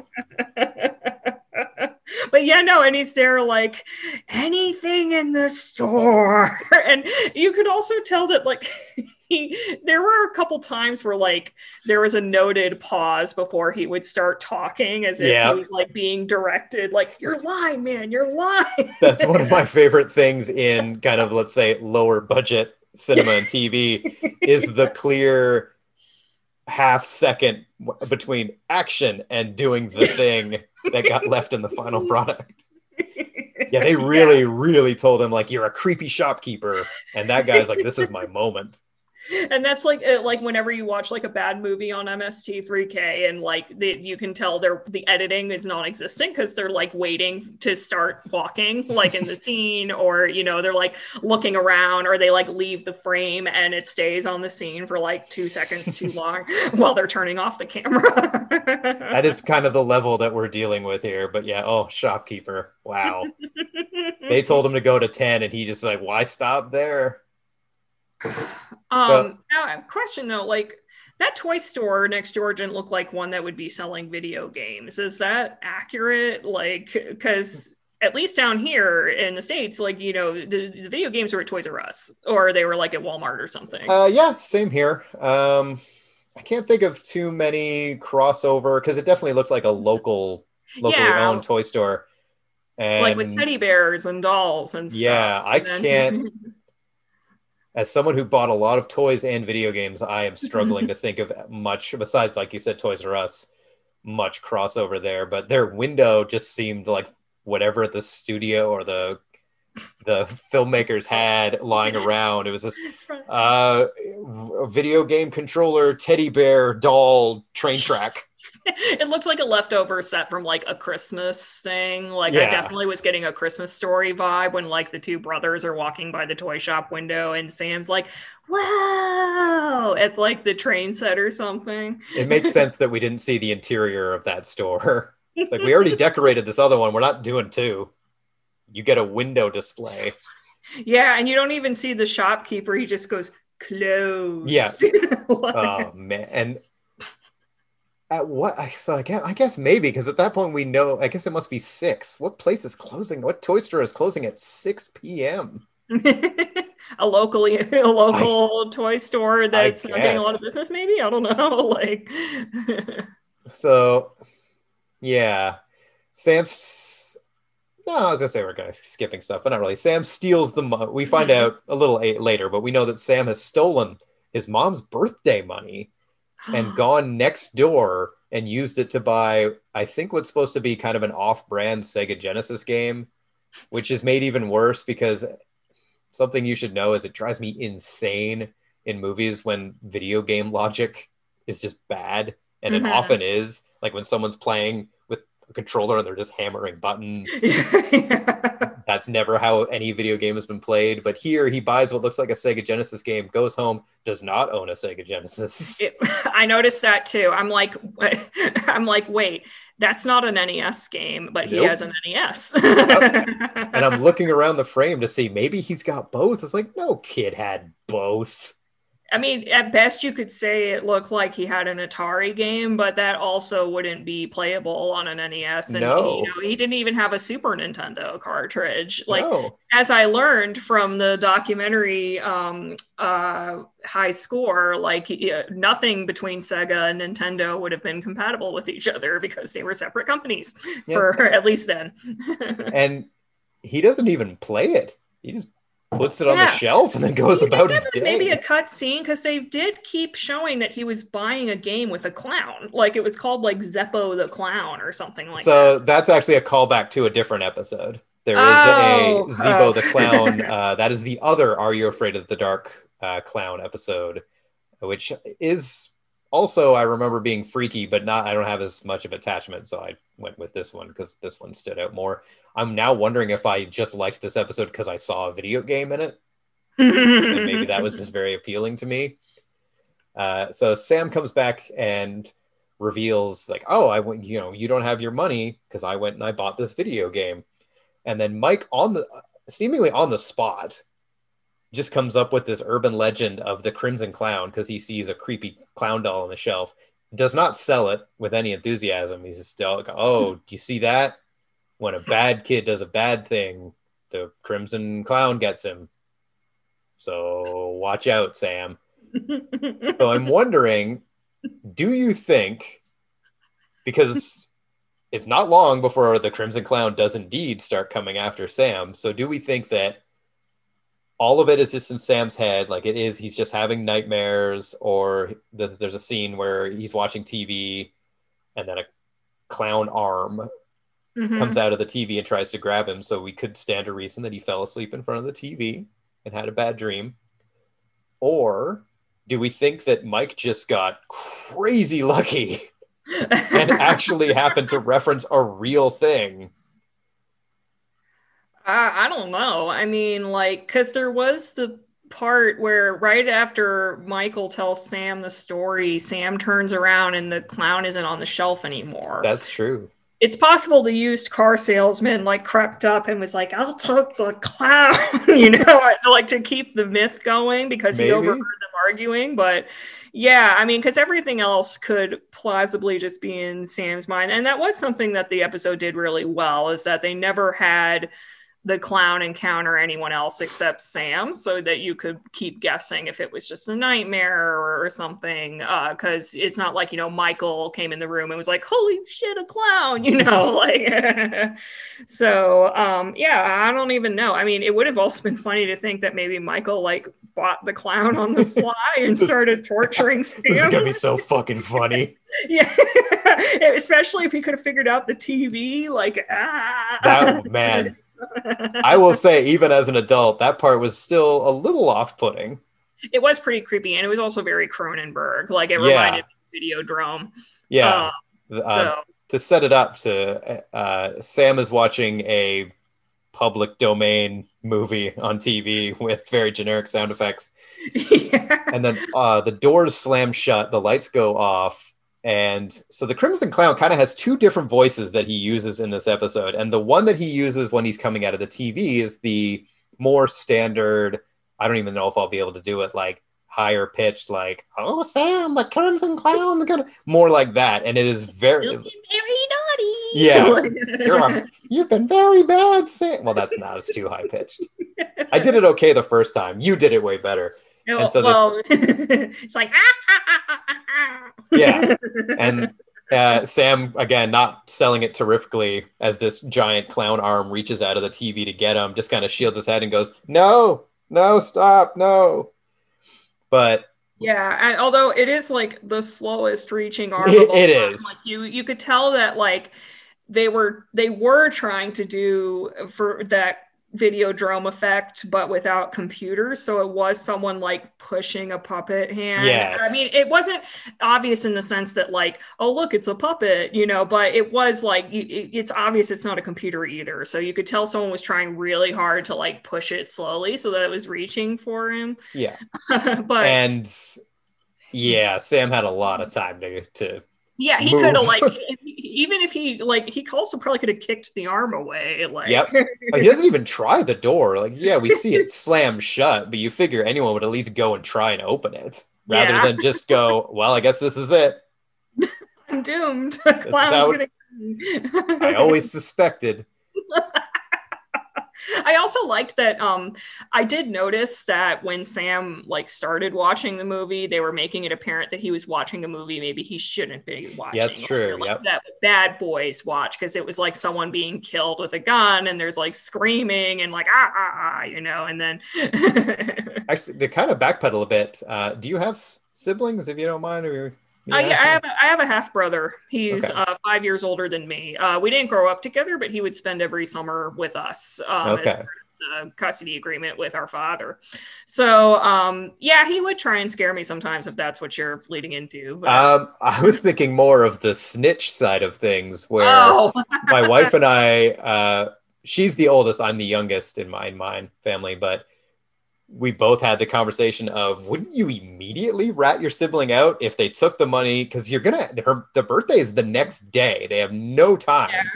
i would immediately just go and tell her i had this money oh. saved for you this motherfucker took it and bought that video game So I did notice they did a workaround for that. So first off, they had Sam see the mother first. Um, and so that may have been a little weak. Like maybe Michael could have like said something right when he came in the door. But then when the mom started accusing Michael of everything, she said, I don't want to hear another word from you. Go to your Yeah. room. Uh, I mean, he still could have been like, it was Sam, it was Sam. But, you know, Sam's going to be doing like the good, whole good son thing. Like, it wasn't me, mother. Yeah, they do kind of hint that he has the mom wrapped around his finger. That Yeah, he- she, He's definitely the baby in the family. Yeah. Um, my brother and I did not really have a snitch dynamic, probably because uh, we didn't live together. But also, I, I do think it's a little different, like when it's like a like one boy, one girl, like a brother and sister. I mean, I'm sure there's snitching between brothers and sisters, but there was also such a huge age gap between us uh, that like I, I just don't think we were really like plotting to tell on the other person. I mean, you know, if anything, I, you know, I was good at like, you know, not tattling. Yeah. So, all right, well, see, you had no concern of the Crimson Clown coming anyway, so you yeah, pretty much. fine. But al- also, Matt, never, Matt, my brother, never stole seventy dollars from me to buy a video game instead of some creepy clown like uh, fishing statue for our dad. Actually, Sam got a pretty decent deal, unlike Mike just throwing money at this weird statue. Video games in Canada in the mid 90s definitely cost way more than $70. So oh, really? Wow. good for him. Whereas now they're like a buck at the pawn shop. Like if I went looking for an NES game, like pennies. Yeah, some. Some. Some Um, are worth a lot. Like I used to have the gold cartridge Legend of Zelda, and that probably would be worth something, but it doesn't work anymore. That's the main reason. Oh, yeah. Anymore. Sadly, it kicked the bucket, and so I got rid of it and the games um, before we moved last year. But you know, it worked for like over 20 years. I I was playing it between ages four and like 32. So. for an NES, that's actually very impressive. I assume a lot of cartridge blowing still had to happen, but Oh yeah, no, I definitely had to do like a sacred chant and prayer to get the games working, and only about three of the games worked at a given time. Yeah. But you know, they were the games I liked the most. So it was like Legend of Zelda, Mario, Tetris, Dr. Mario, stuff like that. So, so the yeah, the grails, the one Yeah. you the ones you kind of hope will keep keep on trucking. I did not mind that Caveman Adventure did not. Oh my god, I remember that one. That the one where you pick women up by their hair and throw them Yes. like it's an like Yes. a can't think of like the Olympic event that I can't think of the you name had of. to like run your thumb around the um the the back and forth button uh, i don't know the official term for it but basically run it in a circle and that's what created like the velocity and you threw the women by their hair and the further they landed the more score you got. It was terrible but it was seen as like a caveman olympics and you know i'm like five six whatever. I don't realize how bad this is. I'm just like ooh video game. Can't even imagine if someone tried to release that now. Well, considering just- like within the past 10 years we got like Vice City, I mean, I think that would be seen as tame. Yeah, maybe actually. you know, say what you will about caveman games, but you didn't get points for killing the woman. like That is know? true. She was, I think, presumably okay after the throw, at least. Yeah, she always like did the thumbs up if Yeah. you did like a good a good throw. They at least had to animate that in there to go, everything's fine. She's on board. Actually, my brother and I used to like playing Rampage. We'd just spend whole afternoons trying Yep. to conquer the map. Us too. yeah. I'm just also going to consult my notes to make sure I did write tell on him with an exclamation mark. Yes. I was very, very pro snitch. Uh, plus, yeah, and how speaking old of are they? family, one thing I did notice before we move on to like the second half of the episode is that um, the sound budget was really emphasizing the the silverware hitting the plates. Like when Oh, they were eating dinner, it was like clang, clang, clang. and I'm thinking like that's one thing that you didn't have to put that much into the No. sound for. We really have to sell that they're eating dinner, you guys. Yeah. It's like scrape, scrape, scrape. Or it's the one, the one sound task. He's like, oh, I can nail that one. The clown voice, I'll get back to you on, but Mhm. Yeah, in the second half, it's when we were introduced to Crimson Clown's other clown voice. So at that point, he becomes real. Chucky. Yeah, in that there, I mean, yeah, we have the the poltergeist moments where the doll is there, and anytime you know, Mike pulls the or Sam pulls the classic horror movie move where you look away and you look back and it's gone because you know he's calling for help. So you know you just got to stay laser focused on it because then where's it going to go if you just keep looking at it while you're calling for help? The doll wouldn't expect it. hmm So there's also the doll, but then he starts to maybe have dreams. Maybe it's really happening of just a tall dude in a clown suit and like one like a mascot head. It's not he's not wearing like clown makeup or anything. He's just got a Yeah. big It's almost like kind of like a marshmallow. No, you know, it's more like Jack, but the Jack in the Box. Yeah. Got, you know, like the big ping pong ball stationary. I was picturing him, but I couldn't get the name because we unfortunately don't get Jack in the Box up here in Canada. So Oh, couldn't. maybe that's fortunate. You know, they were like one of the first big like E. coli or salmonella outbreaks, like Oh, in the early '90s or something. okay, then yeah, maybe no. Well, I still eat a lot of Taco Bell, so who knows? Maybe it'd be fine. Yeah, honestly, I've never been to Jack in the Box because they they don't have them um, out where I live. Uh, the big one here is Hardee's. Oh, we don't have them either. Yeah. Uh, but if we, yeah, if we go down the path of American junk food that we don't have, this is going to be eight hours long because there's so much. well, Uh, and then whenever we're watching hockey, I always notice like the stuff we don't have, like pizza, pizza.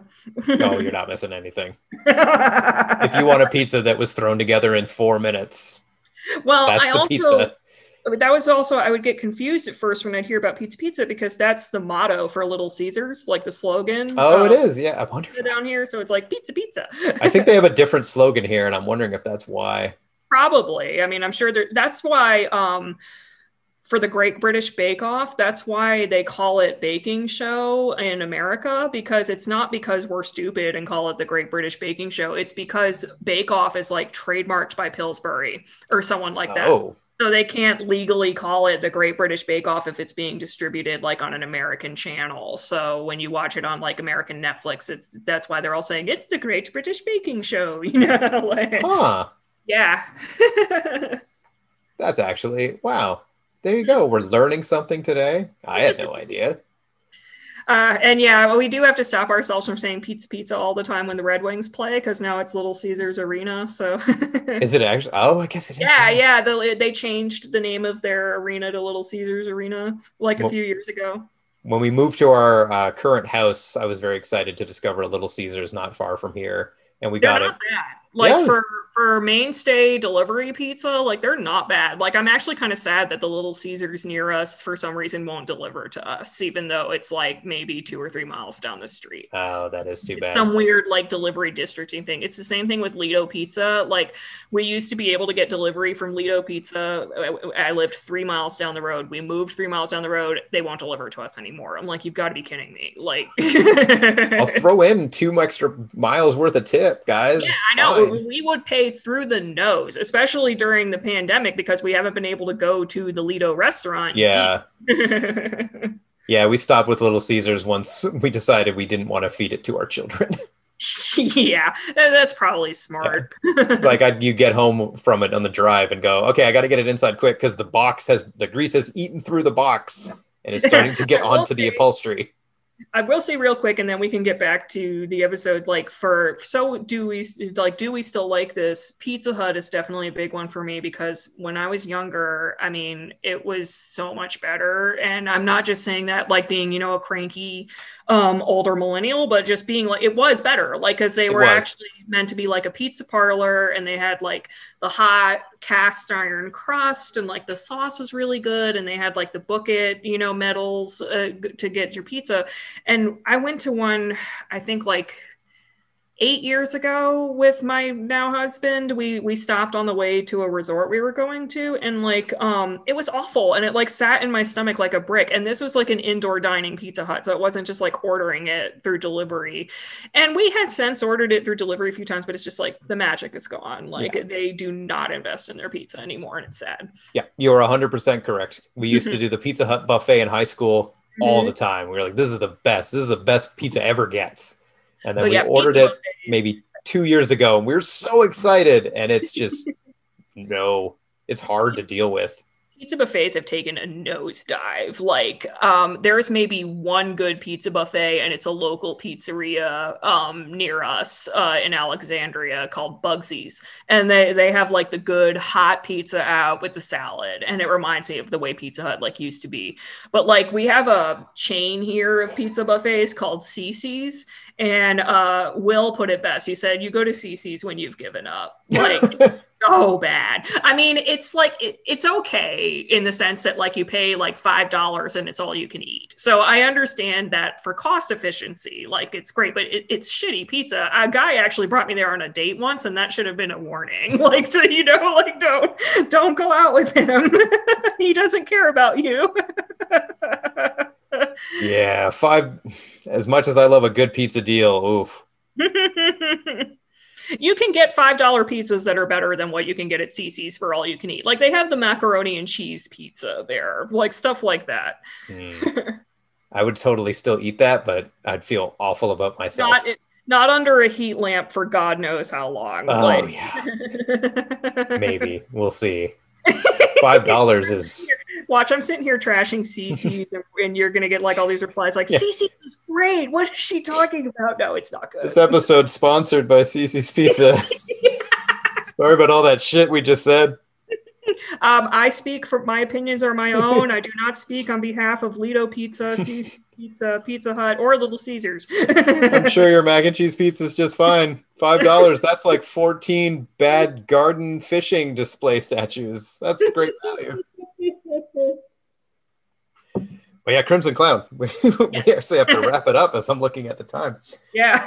Um, so yeah, in the in the back half is when we get the clown attack, and that's when we get introduced to his second voice. So while Yeah. the first one is the more standard clown voice, this one is definitely more like, "Oh, I'm gonna get you, Sam," which Mhm. didn't work as well. I don't know. You know, and similarly, I know I made a Chucky joke earlier. I always thought Child's Play was scarier until the like Chucky started acting like the serial killer he was possessed Yeah. with. Much scarier when he was just like, I want to be your friend and like, Yeah. you know, tripping people and stuff. But then when he starts talking like a gangster and being like, I'm gonna kill you, I'm like, yeah. And then the, the movie, the uh, like they they kind of figured that too because they those movies just become comedies eventually because they're like this is Yeah. What else can you do? And yeah, they kind of hint that maybe the shopkeeper is because there's one point where he's wearing the shopkeeper's clothes with the clown head mm-hmm. on, which got me to uh, wondering: is there a reveal coming that the shopkeeper broke into his house and did this? I didn't notice that, but maybe because I was watching it on my phone, I, I didn't notice that detail. But um, It- yeah, it- that's interesting because also like he had that creepy voice, you know, like he's like, "Oh, you want to buy a statue?" You know, like maybe he could, you know, the Maybe, yeah. It's when, yeah, it's when he first wakes up in the toy store. But I guess it, uh, that illusion that it could be the shopkeeper messing with him goes away once the clown's head explodes into confetti. Um, yeah, which yeah, that I mean, I will say, I mean, yes, it was cheesy and it wouldn't scare me as an adult, but the I did think the whole clown attack scene was really well done for like a children's horror television. yeah, yeah. Like, you know, that would have scared me when I was younger. Uh, like, I probably would have had nightmares after that. Now it's like, oh, cool. But yeah.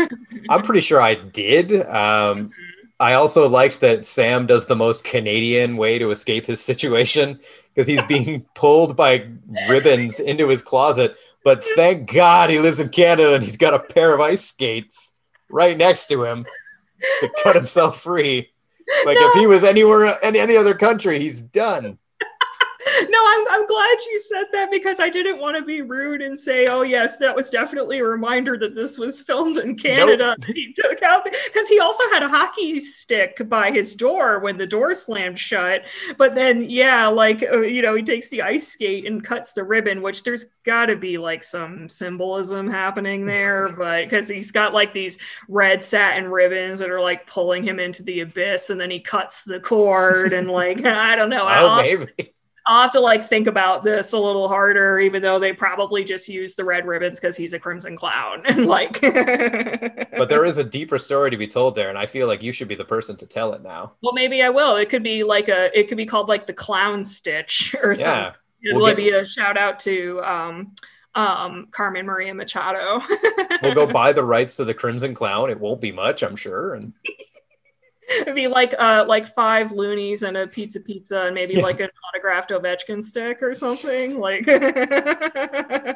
I will trade you this garden dude fishing thing. God, I wish I had made cleaner notes. I don't know No, what that- any.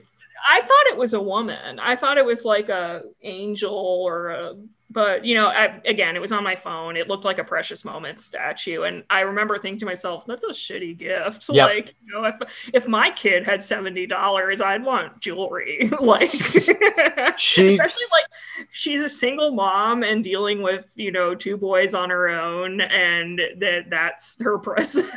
she might even just because if she ever finds out you spent seventy dollars, like you could have just paid the fucking water bill, and I would have been so happy. you could have like bought me dinner for once, you little ingrate. Yeah. I don't have a garden. I don't have time to maintain a garden. What am I supposed to do with this?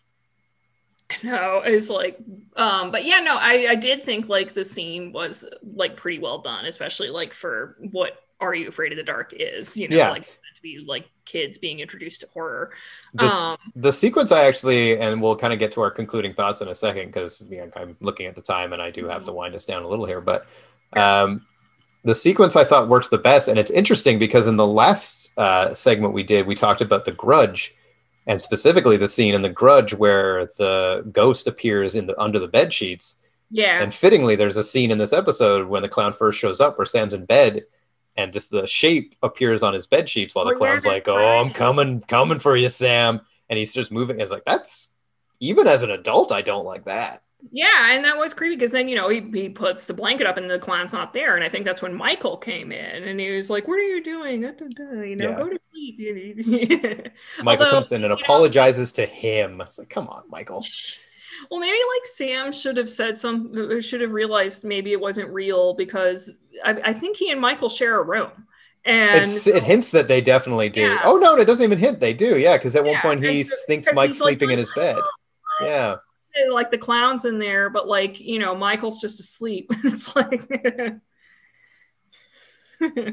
And my final thought before we kind of give in our concluding opinions are we to believe then that the next morning before mom woke up, they ran back to the store, returned the game, got the money, and then went and bought the statue? Because she does still get the statue the following morning. no, I was wondering about that. Maybe they do. Like maybe that was like, you know, they got up like after breakfast and gave her the present. Because I forget, like when when she was opening the present, um, was it like later in the day or was it first thing in the morning? Like was she in her bathrobe? I don't remember. I kind of took it that it was morning because she was kind of Okay. sitting there with it ready to go. And I kind of, but maybe maybe, because he defeated the clown by severing the satin with the hockey skate. Like he that he was gifted with the little stack. maybe.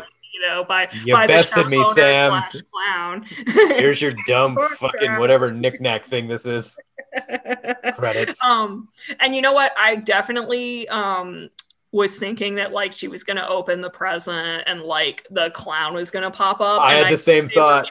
trying to do that Now they do go with the happy ending in this one, where Yeah. Sam has learned his lesson. He's going to be a good kid, or else a clown will murder him. Which is, I mean, if that's what you got to do to teach your kids what's up, I'll show them this. I'll gladly show my kids this episode, your kids are acting up be like well you know the crimson clown Yeah.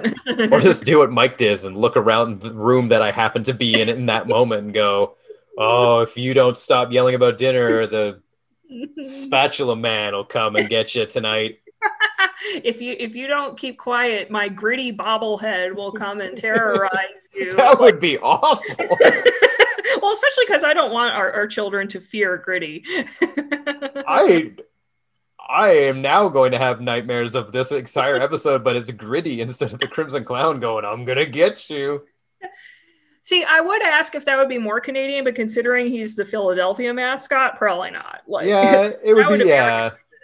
They got their hockey quotient in this episode for sure. yeah, yeah. Especially when they're like, "We're gonna go skating," and I remember, you know, being dumb American, I'm thinking they're just like roller skating or something. But then I see them like walking down the street with, um, you know, the snow and the ice skates. I'm like, "Oh, right, they're probably Yeah. gonna skate and play hockey." That's just what we do here.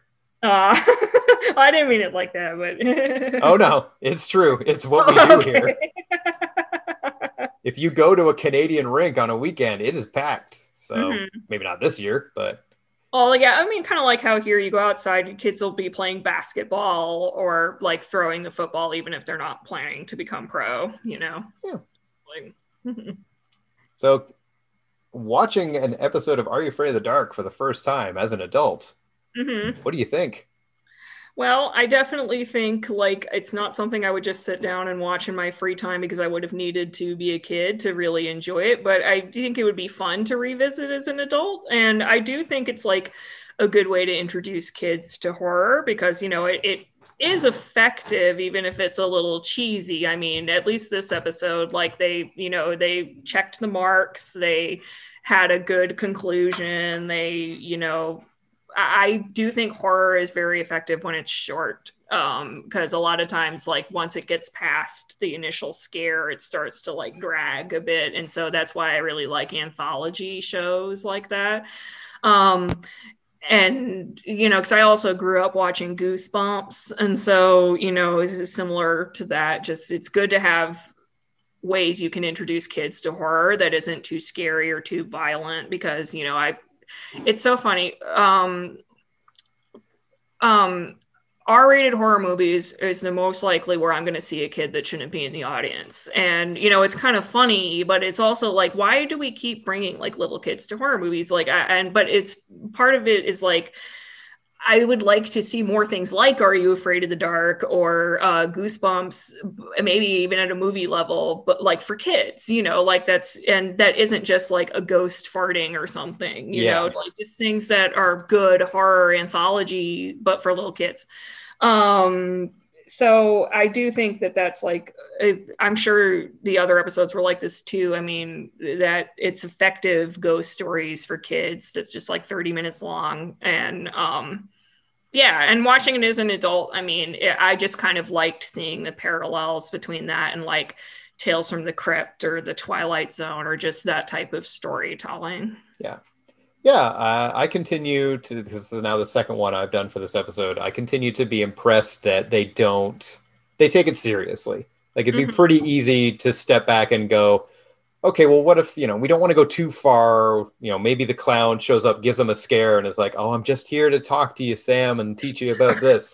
God, that would be awful. Yeah, so I think they found a pretty good line of it's not too much, but it's definitely, you know, it's taking the matter seriously. It's going like, no, we want kids because kids like to be scared. Like we want kids to be frightened. The clown is a legitimate threat.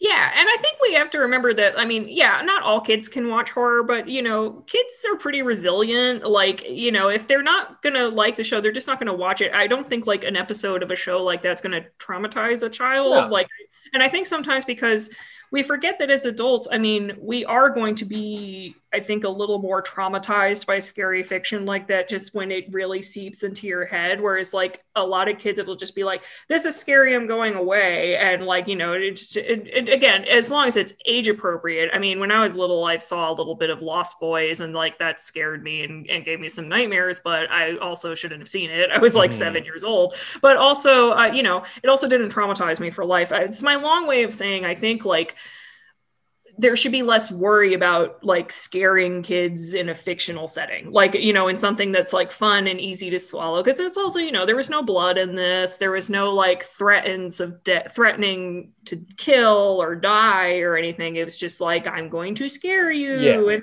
know i'm going to take you away you know it's like you know stuff like kind of like you know the Krampus mythology where it's just like they're he's going to steal you like if you're bad you know that's those are fairy tales like I hope that makes sense. I'm like, Yeah, absolutely. Uh, I'm I'm happy that the conclusion was it, w- it wasn't just that was awful. Why did you make me do that?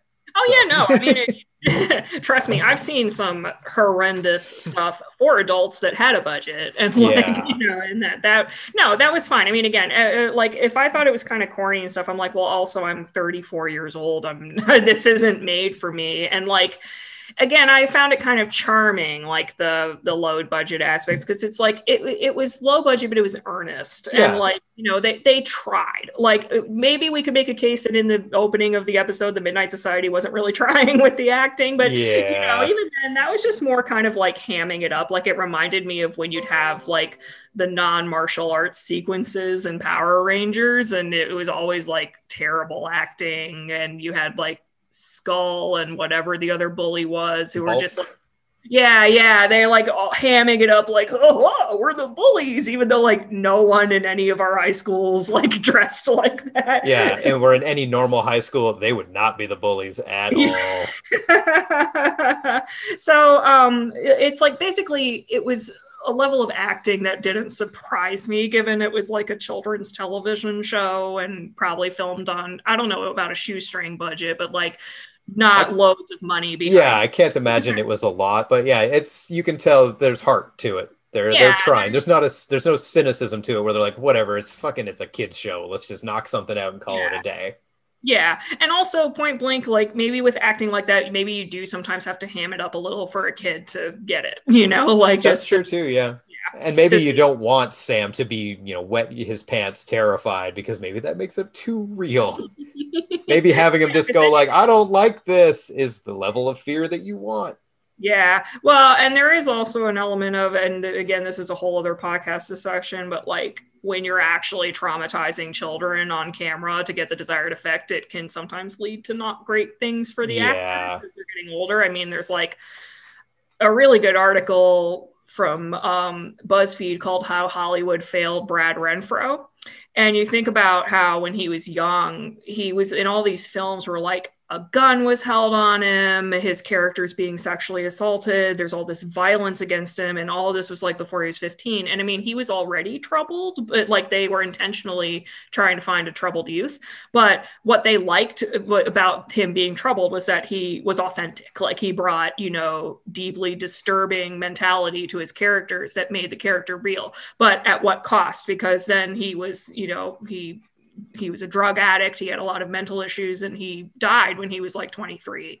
So, you know, it was like so. It's just I'm not saying that by hiring a slightly better actor, we would like the actor who played Sam would have had a tragic ending. But I can also see why maybe they weren't looking to have a kid like be super terrified on this show because it probably would that I think would have been more traumatizing than watching like a fictional thing if you're a kid. Like it, it's it's one thing if you're a kid watching it on TV, but it's another if like you know if the act if say like the director's like okay i'm not going to tell the kid when the clown's going to pop out because then i want them to be scared Yeah. it's Hey, Jim, that you, would be horrifying we're gonna put him down and tell him where he's just gonna watch some TV, and then you're gonna take this Mhm. arm and you're gonna shove it right at him, and we're gonna catch capture his fear. And it's ironic because like you think about with the shining like that like the little kid who played danny that was like the one actor in the film stanley kubrick cared about his mental state because he basically told him he was filming a, ro- a family drama and like made sure he didn't see any of the violence so that he wouldn't be traumatized now Yeah. did he extend that same courtesy to shelley duvall no but no, he sure didn't. but you know like I, even he understood that like it, you know it's acting but that can be deeply traumatic for a kid if like they're if you see that they're genuinely terrified on on film That's a very fair point. Yeah. yeah So, all right. So, concluding thoughts is it's still probably worth people's time. It could be a good, you know, as you said, it's a, it's a really good gateway horror. So, if you're, you know, your kids are around that age and you're interested in getting them into spooky stuff, sit down, watch some Are You Afraid of the Dark together with them. yeah i think so yeah And you know they'll learn a lesson uh, while watching that. You know, hey, if there's they've been a little out of line lately, just show them this and go, hey, this is what happens. Crimson Clown. they like watch out or um that bottle of whiskey over on the shelf well the uh, the arrowroot cookie beast will come and get you tonight and crumble you something something bad. well then you're gonna say cookie monster and they're gonna be like yay Oh yeah, then they'll just be psyched. well, thank you very much, Sonora, for joining me for our Crimson Clown segment. yeah thank you sean this was a lot of fun Yeah, uh, as mentioned, I will be posting up uh, some some links to Sonora's books in the in the show notes. uh, absolutely go over and check them out. You will you won't regret it. Uh, keep keep the anthology strength going with a little paranoia and seeing things. Like I said, that was a one sitter for me, and that is not easy to do. And I fought all obligations to make sure it could happen.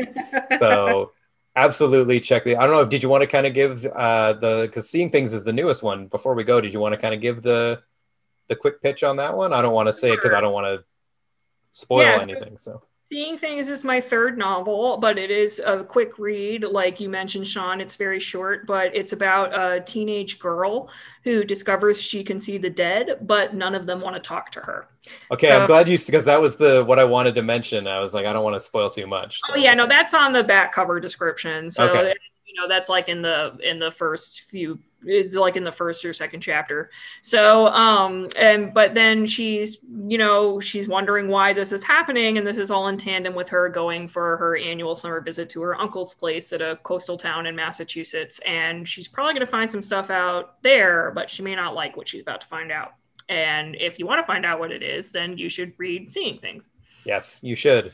It is a relentlessly paced novel, and yes, like you said, I really liked the uh, the kind of twist on the standard, even with Are You Afraid of the Dark, where you a ghost shows up, and if someone can see that ghost, you expect the ghost to go, "You got to solve my ghost problems." Yeah. So I really liked the spin on that. That the ghosts were like, "Oh, you can see me. I don't really give a shit." yeah yeah no I, it, that was actually and i'll make this quick i know we've run over but i had that idea like about four years ago and i just like i was originally writing it as a short story but i couldn't like find my angle because i had the the the idea of like she can see the dead but none of them want to talk to her haha that's funny but then you know that's not much of a story without like a driving plot but I do like stuff like that. I actually have been mulling over a story where you know how like Halloween is seen as the time that the veil is at its thinnest, and so ghosts can come over, and you have this like kind of antisocial ghost that hates this time of year because they don't want to see any of the living. Oh, So, I like that.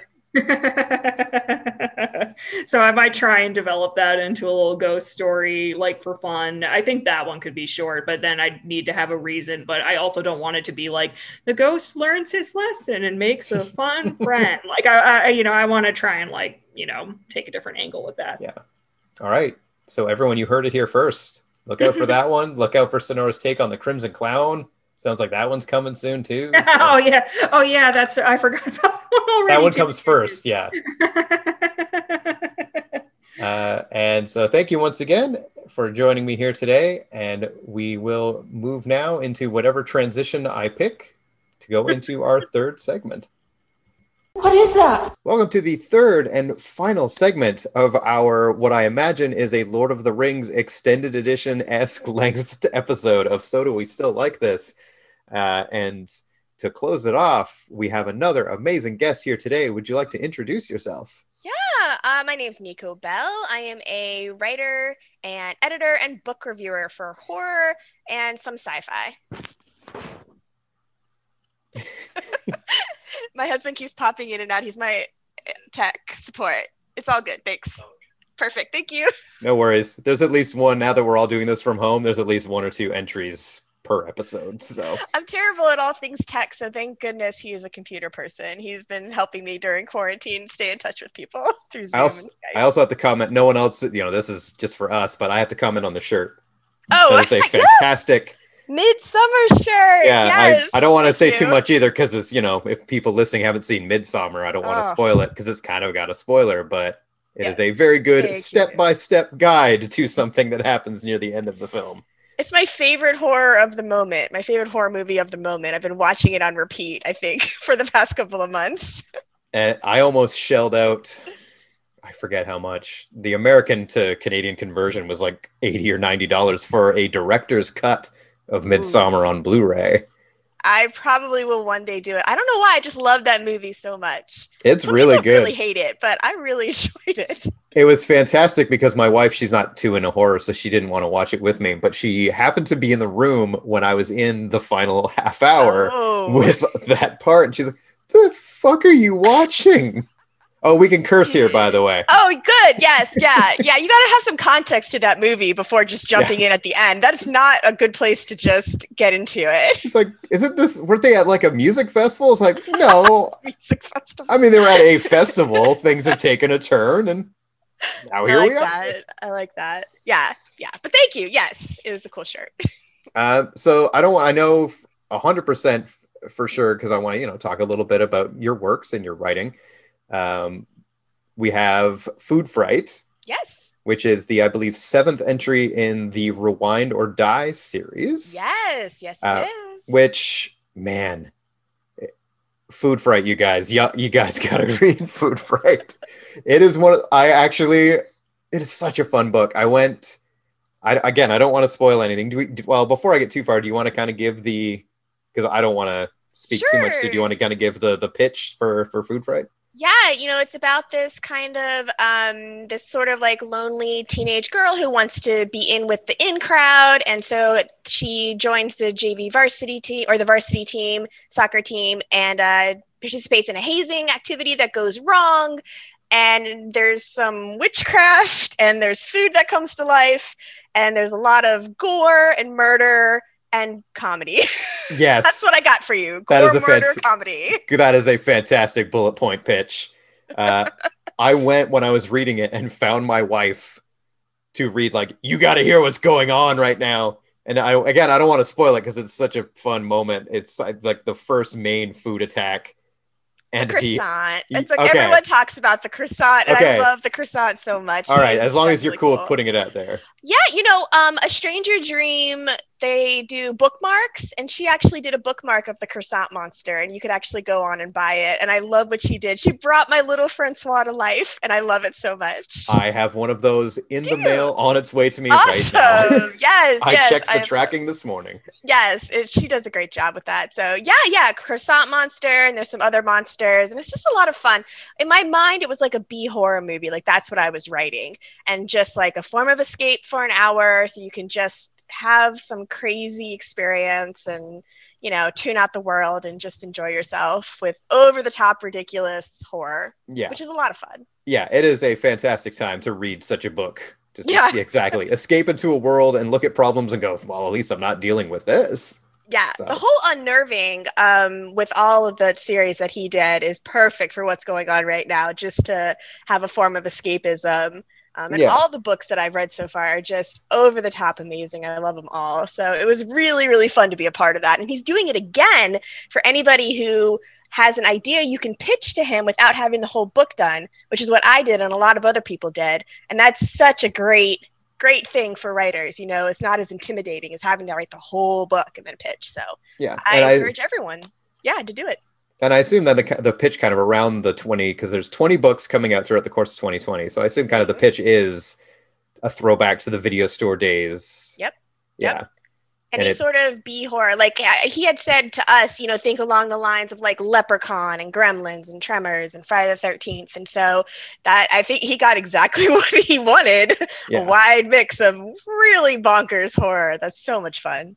And as I've mentioned, uh, there will be for anyone listening, if you head over to the show notes, there will be links to all of the books that we have talked about. So go go pick up Food Fright. It is it is a goddamn delight. Oh, thank book. you so, much. uh, and I don't know if you uh, you know if you want to talk about it. I saw, and I don't have the full context. You posted a cover reveal yesterday. I did, yes. For Shiver Anthology, it is a cold weather horror anthology. There's going to be 30 writers, and all of it is set somewhere in the cold or has some sort of cold theme to it. Because I really love like horror, like The Thing and things that are set in the Arctic and things. And so I was looking for more to read, and I put that out into the horror world. And someone was like, "You should, you know, have an anthology, or you should write it, or something." And people had a really good response to that. And so I opened it up, and now we have 30 incredible writers. I'm so excited to put this out.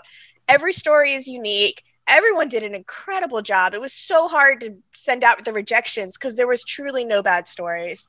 Um, it was just a matter of like trying to piece it all together and trying to make sure there was enough uniqueness. So, um, yeah, but it's coming out January 11th, paperback and ebook. And there'll be more stuff on my Twitter about it as time gets close. But hopefully, people will enjoy it. I'm really excited about it. Yeah, and I'm sure anyone listening, you can picture some pretty nightmare scenarios centered Oh, around yeah. cold. So, Yes, yes, for sure. Yeah, it's going to be great. It's going to be chilling. oh, nice. yep, that's right. You are laying gr- wordplay groundwork that we might not be able to match for the rest of this episode.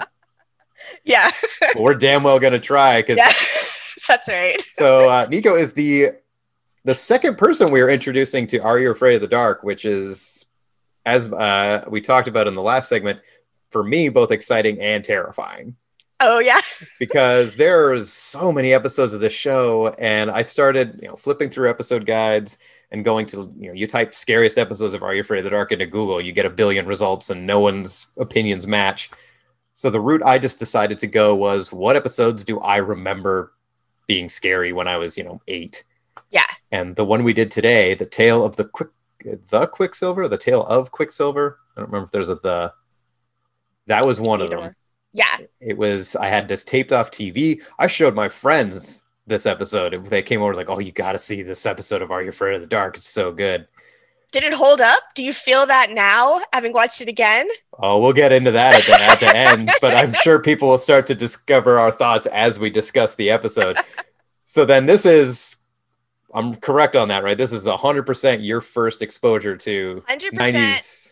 First time. Never had seen this series. First time watching this show. Yes. Was it on your radar at all or is this sort of a like what the hell is this show that he's getting me to watch? I might have heard about it. I, I feel like I saw Goosebumps when I was younger. I didn't actually watch a lot of scary stuff when I was a kid because I was terrified of pretty much everything. So I probably wouldn't have watched this. Um, yes, but I think I'd heard of it at least. It was familiar. Can you, because we've talked a little, uh, a lot on this episode about kind of the the gateway into horror. Do you kind of have that memory of when you started to like, okay, yeah, all right, I want to see more of this stuff. For me, it was really vampires, specifically like Interview with the Vampire and watching that movie and Brad Pitt, and that was my gateway. Um, otherwise, like I had saw Halloween and Michael Myers scared the shit out of me as a kid. I mean, that was like my first big horror movie. That is not a good one to see as a child. That's a yeah, that is being thrown straight into the deep end.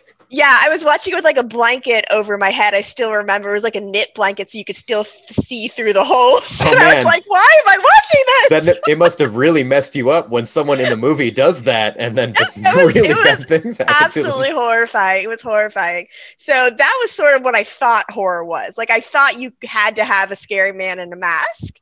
And then vampires was like so not threatening. So that's sort of what got me more into it. And then as I got older, you know, it was more like the comedy horror, like Killer Klowns from Outer Space and that sort of vibe. And then writing it was even more fun because I had all the power, you know? So that's sort of how I got where I am. Nice. Uh, so yeah, well, we'll start breaking down this episode. We said we both Let's had some it. notes, so Yes. um, I don't know if I have too much. So I mean, we have our framing device with the Midnight Society. A few of us have had theorized that, well, at least me, I have theorized. I don't know if they meet at midnight because I'm pretty sure all these kids are, you know, 11 or 12 years old. But That was my thought as well. Is like, where are these people's parents? Yeah. they are out very late at night telling ghost stories. yeah, I'm still waiting for the the whole series that reveal of like, oh, it's almost 10 o'clock. I mean, Yeah. 1 a.m. Yeah. and we should go, you guys, because Midnight Society sounds way cooler than you know the after dinner story group. Okay. That would be amazing for sure if that was what it was. And it's in Canada, so it's probably winter, and it probably gets dark at 4 p.m. anyway. So this could even be before dinner. There you go, right? Exactly. The 4 p.m. This man, this show is Canadian as hell. Not as much this episode, but well, my first question to you is, how did you find the performances in this episode of Are You Afraid of the Dark? Oh boy. I mean, look, they're kids doing they're doing God's work here. Okay? They're trying their best. they're given a script or a collection of words strung together and they're really trying their hardest. So good for them. I will say when Tatiana Ali's name appeared, I was very excited. I had high hopes and I think she really did a great job. I agree. know? So I really love that. But you know, it, you don't expect too much. I would say that the expectation was pretty low to go in, and I feel like we we stayed there the whole Yeah. time. Yeah, Tatiana Ali, it's not hard to see why she is maybe the person from this episode that the world decided, oh, give her more to do.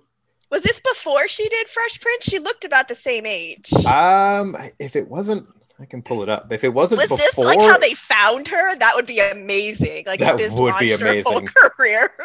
if someone went into Will Smith's office and said, "You got to watch this Canadian horror show," That would be great. I thought she did a really good job, though. I thought she did a good job of being scared, and she screamed, and it sounded real. And then, you know, I think she was probably the highlight of Oh, all the acting for yes, sure. a- a hundred percent. sure. So Fresh Prince started in 1990, so I think she must have already been a part of this. So Are You Afraid of the Dark actually apparently had some clout and was able to get in a a Hmm. named person on a successful show. Because yeah, Well, that's this interesting. I wonder what that phone call was like, you know, like for like her agent calling her and being like, but you know what? It, it was a big show, right? I mean, people Yeah. knew this, kids loved it. yeah, so- it, it was on for it was seven seasons. So Oh, well, yeah. So this was probably a good thing for her, you know, branching out and doing something different. Yeah. Yeah, and I agree. I think she did a really good job. The brothers weren't I mean- distractingly bad. Yeah, that's a good way to put it. They were not distractingly bad. We all knew it was cheesy and over the top, but like you could still watch it. And as a kid, I don't think I would have cared so much about it. So No. Yeah, Yeah. exactly. As a kid, you probably just figured like, man, these guys are doing they're doing better than I could. they're doing great. Yeah. Yeah. I did love Tatiana Ali's nightgown that looked like from the prairie days from Yep. like the 1800s. I mean, we start with her like looking like she came out of like a little house on the prairie.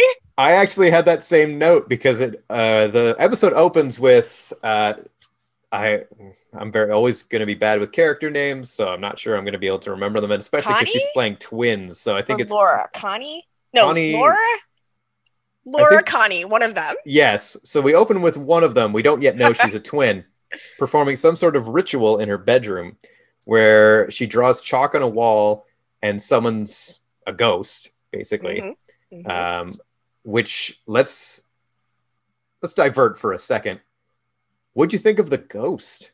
Oh, that was a bit. Of, I I have so many questions about that ghost. We never know who is this ghost. What's his story? Why is he dressed like a I don't know, like a weird cowboy ghost? Yeah, he's got like robes are kind of yeah, we don't really get his backstory. It's like they went into. I, I would like the costume closet. I that's what it's probably called on set, right? The costume closet. Yeah. And they just pulled everything out and they threw it on this actor. And I just so he wasn't as like scary. I think for like a kid, I don't think I would have been as scared, you know, if I had seen him because he just looked a little. Uh, I just didn't know what he was going for. yeah it was a disappointing reveal because like i said i had this episode on tape and i remember it terrifying me and there's a bit of buildup where after the chalk door is drawn he shows up as a silhouette Yep. inside the frame and i was like oh shit Yeah.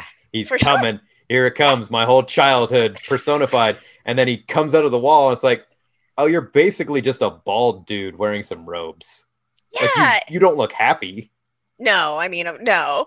But like, we just don't get like an idea of who he is or what he's, you know, what his name. Like, we don't get anything. It's just like Nothing. a ghost. And they could have gone a lot of different ways with that. So it was an interesting choice. I'm Yeah. not sure what the purpose was and of this especially disheveled man. Yeah, especially disappointing because the episode, one of the other episodes we talk about on this one is called Dead Man's Float, and it's a ghost in a pool. And you oh. get his backstory. And then when he, he's revealed, it's an actual, literal, like rotted corpse that starts Mm. chasing these kids around. And we were talking about how good the design was and how they didn't tone it down for kids and go, oh, oh, we don't want to be too intense. Like, no, fuck it. It's a corpse. It's a Mhm. rotting corpse. Go. Yeah. This kind of felt like, well, we don't. Let's put a little spooky makeup on them and like make a mean face. Yeah, they really did some nice contour work, I would say. Um, and uh, yeah, yeah, I think they probably maybe they were trying to have different episodes. I haven't seen any of the other ones, but maybe some were like scarier than the others. And I was thinking maybe they purposefully didn't go as far on this one to try not to scare as badly as perhaps other ones. That was Yeah. my thought. I agree. And uh, the sheer concept of a ghost living in your walls and popping out into your room, face value is terrifying. But we, For sure. the rules are kind of all over the place. And I know in another um, thing of the show is we just kind of skip around. I I don't know I was trying to talk about the opening scene, and now we're five steps away from that. But yeah, to your point of we don't know the the backstory, but there's also apparently rules, like Yeah. for example, how to summon and get rid of him. But he also seems to just be able to come out of the wall whenever he wants to. Yeah, it is really weird. Or or make people sick or certain people sick and other people not. I, I don't really know. I don't know. I like the idea of rules in children horror because for me as like a skittish kid, the rules made it less scary. So if this ghost could only come through if you draw a giant chalk door on your wall, then I as a kid wouldn't be terrified because I'm not going to draw a giant chalk door on my wall. But like you said, he's like all over the place. So Yeah. I'm not really sure what like what they were trying to go for. Like what what was supposed to be so scary about this? Yeah. You know? a, a couple of lines that even just say, oh, you know, he's here to collect souls. And be like, okay, Yeah. shit, I don't want that. Yeah, but he didn't really collect soul No, souls. yeah, you know, like, Like if they she because accidentally dies or doesn't. I, I don't know. I don't know. that's okay. So yeah, let's get back to the opening because I wasn't quite clear on that either. So we have Tatiana Ali as one of the twins that we later find out are twins in, as you said, an outfit that makes it seem like oh we flash back far. We're in the 1950s, only to find out that no, it was 1994, just earlier 1994, a few weeks ago. yeah, a few weeks ago. That was weird, right? Like, yeah, not okay. much time has passed, but no. Who am I? to- I don't remember how we dressed to sleep in the 90s. Maybe that's what we did. No, no, no, no, no, no. Maybe. we did not. I can say with great certainty, as a female in the 1990s, that we were not dressing in prairie garb. ah, but a female in America in the 90s. Who knows what we were doing up here in Canada? Oh, okay. Yes. That might have been just us. We're always kind of playing catch up. So maybe our 1994 was our 1975. Wow, you guys are super cool. You're really selling Canada here to all the Americans. There's not. I mean, we have coffee crisps. That's like my one. co- Coffee Cana- crisps? yeah, it's like my one Canadian bullet point. Is that like coffee flavored potato chips? No, it's a coffee flavored chocolate bar, like a little Oh, wafery. Okay, that's that's a good thing. That's You're all- also weirdos who put like gravy on your French fries with like cheese curds. Isn't That's- that you guys? It's strange that you said weirdos instead of geniuses. Okay, all right. Well, we'll just put a pin in that. Yeah. Some amazing Canadian who I could Google, but I, I won't right now, looked around his kitchen and went, hang on, if I take this, this, and this, Oh. it'll be the greatest thing we've ever done as a society. Oh my gosh. And then No, we went out to the world, gifted it to you, and said, here you go. You can thank us for the next 50 years. We just pushed it right back across the border. You know what? Fine. We'll happily take it. More for you guys. That's fine. You can keep all your amazing Oreo flavors and your Thank crazy you, breakfast yes. cereals. Thank you. Yes, I appreciate that. We have our one thing. That's right. Yeah, well. yeah. So after she does her ritual, she screws something up and she accidentally causes a fire by knocking over a candle. And then she's screaming while trying to get out of the bedroom, and the scene cuts. Yeah. Did they ever establish if the fire got her, if the ghost got her? No, I don't think they did either of that. I mean, the the sequence of events that must have happened. uh, she knocks over it. Okay, fire. The I think the door closes. The ghost must be keeping the door closed. Yeah. Is what I imagine. So I mean, I guess the fire got her. I, I don't know if it was ever really clear. So it's not like he came and took her soul. I mean, I think she just kind of accidentally died from her ritual. I think so too. I think it was a happy accident for the ghost. Yeah, yeah. and Really? then he got her soul. So Yeah. yeah, that's why I wasn't like so like afraid of this ghost because I don't think even he knows how to take souls properly. He's very confused. I think so. No, he's mostly just spends his time doing childish pranks. Yeah, and making people sick. The sick thing was so weird. Like I don't even understand. This is kind of jumping ahead, but like the little boy gets sick and his older brother doesn't get sick, and I just don't understand who's getting the flu and who's not. Like the ghost flu and who's not getting it. And why is that? Is he making people sick so they'll die? Like why doesn't he just come out of the wall and take their soul? I don't get it. Yeah. I like that we've just decided he steals souls. I, well, that's We've- what I assume, We've right? added Like, to the lore of the Quicksilver Ghost and just decided what else could he be doing? I mean, at one, and again, again, we're going to hop all over the place.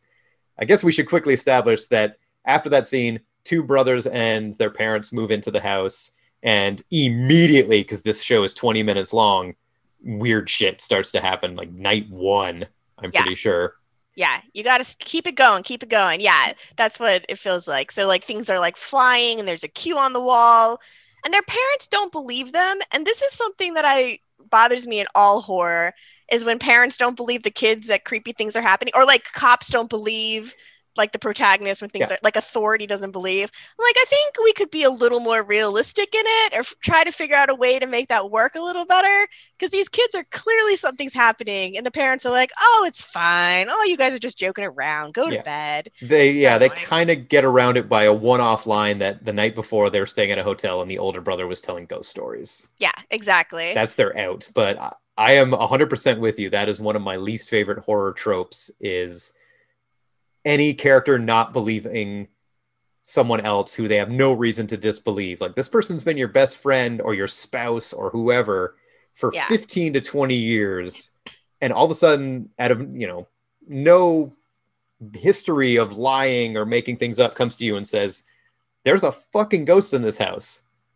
The Yeah. first thought is like I've been with my wife since 2006, so 14 years.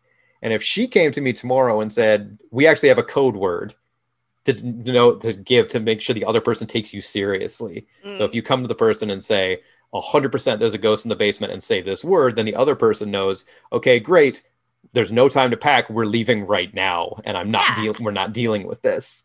yeah right i mean i feel like in a way it's kind of laziness on a writer i mean sure it works like we can just you know it does work that's probably why it's used so much but we can probably start putting that trope aside Yeah. and trying to figure out different ways to make it believable Agreed. Yeah. What I really want to see, and I can only think of a couple times where this ever happened, is where they spin it around. So in this, say, when the kids are screaming because the ghost broke his own rules and just shows up in their room, doesn't do anything. He's just standing there going, ah, it's just lurking yeah yeah. And they start screaming, and then the parents rush in. I want to see more movies that then the ghost is still there. The parents come in and they're like, "What's this? Holy shit!" exactly right that would take it in a really fun direction Yeah. i'd like to see that If- yes for sure if your first act ended like that, and I'm sure some movies have done it that I'm just not thinking of. The only one that I can think of is The Mist. Oh yeah There's he goes and says, you know, I killed a monster in the back room. You got to come see, and they all come back to see, and it is in, de- in fact a dead monster. right But I can't think of any other examples where, yeah, they just come bursting in and go, "What's all the code? Jesus Christ! There's a bald ghost roby Yeah. man in here." Yeah, I mean, that would have been a lot better. It would have had a lot more attention to it, you know? Yeah, but it is Less- kids horror, so they don't know. They don't know that's a trope yet. Not until Exactly. they get older and they've seen as much as we have Exactly. Uh, so the go so we do eventually find out there are two ghosts which almost made me want to go back and rewatch the episode to see who was responsible for what because Oh yeah. on I his guess that makes sense. on his first day of school i guess the ghost energy follows him because he's in class and all of these weird things keep happening Yeah, that's a good point. His desk starts floating and stuff. Now, if it's ghost number two, if it's the dead twin, she's really doing a bad job of coming off as friendly and wanting help. Yeah. um, yeah, I, I, but I think you're right. I think it. I always I took it that it is the twin trying to get his attention the whole time. I- So, yeah. but she was doing a really bad job. I yeah mean, eventually she just goes full force and just literally takes an item of his and leads him across the room to a yearbook she wants him to find which Yeah. is very on the nose but that whole classroom sequence is just kind of who her or the evil ghost just being a dick For sure. I like that nobody sees his desk floating. Like he's like up and he's trying to hold it down, and everybody they pan. Everybody is working so diligently on their classwork. Nobody That is sees it. Nobody. one of my it. main comments is in all caps how is no one seeing this Yeah, I know. Like nobody is that into their assignments. they the- can't it's- see this desk floating. and it's the start of class so no one's even that settled in yet she's literally just telling them to get your textbooks out and flip to this page It's we great. have as it. humans peripheral vision No, apparently So, not. maybe I guess again Canadians don't. You guys really focus. but we have to because we have to be good at hockey it's, Okay, it's the rule okay. I don't know because every Canadian kid in that classroom is very focused on their work. Unless it happens enough that they're just like head down, another I know, right? desk. Just another person or another prankster. That's what the teacher's like. Yeah. Another comedian in class. Oh boy. Yeah, the teacher is immediately just the worst. I know. Oh, like, that's not only doesn't see the desk floating, but also his pencil. He drops his pencil, and the whichever ghost it is just keeps pushing it away as he tries to grab it. And she is looking dead at him as this Yeah. is happening. So, uh, best I can figure, she just thinks he's flicking it forward and, you know, being hilarious. yeah, which is a classic prank when you Oh, yeah. flick your pencil on the floor and then crawl after it. Yeah, people were always doing that. All the time. Especially that was just established. If you're the new kid, you knew. Oh, I gotta get, Of gotta do bust the pencil trick out. Everybody. Oh, so cliche. Have you ever had a new student introduced mid year in your class? And if so, do they actually do that thing where they stand them in front of the class and say, This is so and so? Oh yeah. I always felt Really? really bad for them. Absolutely. I oh my never once experienced that. Really? No, they would already be seated and you'd all kind of go, Who's that? And then the teacher would go, like, Oh, you may have noticed we have a new person joining us here. That's so and so. No. why don't you tell everyone about yourself? Just that person's here now. Oh no, I remember in high school that happened and I felt so bad because it's like maybe in elementary school you can get away with something like that. But high school, this poor girl being dragged to the front to have to tell her like life story to a room of strangers. Oh yeah, for sure. Oh, So yeah, that's based on real life. that's too bad. I thought it was one of those horror or movie tropes that never happen in real life, but Well, it happened to me. that's too I'm bad. traumatized. all of those people. yeah. Oh well. Good to know though. I'll start taking it a little easier on movies that do that. Yes, please. Thank you. I'm just consulting my notes to make sure I didn't pass anything up. The one thing I did note that we w- went by is one of the first creepy incidents is the their bed starts shaking, Yeah. and I liked that the older brother's first thing is, "Doug, knock it off." I know, right? Like, so, how is one supposed to be doing that? Like, Dude, Oh, how do you think your brother's doing this to both of your beds simultaneously while you're inside of them? I know it's crazy. Yeah, I did like the brothers. I like that they were close. I like that. There Yeah. wasn't a lot of rivalry and stuff. Well, a little bit, but like playful rivalry between the two of them. Yeah, we're coming off an episode where the whole central conflict was the two brothers not liking each other. So it was kind of nice to see a family dynamic that's just positive. Yeah, you don't see that a ton in like, especially like horror. I feel like because you know usually there's one really asshole sibling that gets all the villain, what like uh, killed or whatever. Um, yeah, but this was nice. It was nice to see them working together. Yeah, especially with children's horror and children's like entertainment as a whole is usually there's oh this is my snotty little brother Yeah, and- exactly. because you know Yeah. kids can so kids can relate so yeah it was nice to see they didn't really have to do that you know doug you're crazy this isn't happening like pretty much right on board oh things are really bad for my brother and we have to do something to help him if we can help your ghost sister at the same time neat but I like that Connie and Aaron kept bumping heads. Like that's how we as an audience needed to know that these two were having a connection was to literally bump heads. Yeah, they do Every time they talked. they do the classic i'm gonna help you pick up your books meet cute that's something I've never experienced. Yes, bumping think- heads with somebody. yeah i picking think up I, something. we can probably both definitively say in Canada and America, no one ever met another human being by reaching down to pick something they dropped up and bumping heads. And doing it multiple times in the same day. Yeah, Probably not. Definitely not that. Definitely not. Yes. So we start to discover. I'm gonna go back to the notes. This this teacher this teacher's an asshole. So is this ghost.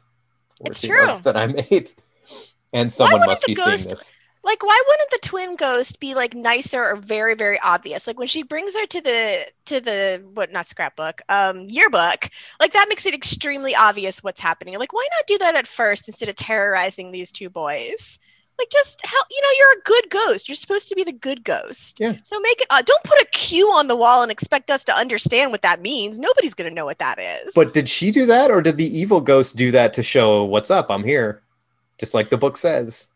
Huh. I don't know. Well, now I'm very confused. You've Yeah. added a whole new layer to this that I was not picking up on. because the the younger brother Doug he has a another classic horror movie trope where he gets a book and has the exact information that he needs to deal with the problem helpful, Yeah. and they mention that uh, poltergeists tend to leave a cue where they haunt So I took that as at some point before they got there, we missed out on hilarious footage of Robe Man Oh, standing, standing in the room going, uh, eh," He's just there with like a big back- marker. Yeah, just putting cues all over the wall. and then giggling and running back into the walls. That would have been amazing.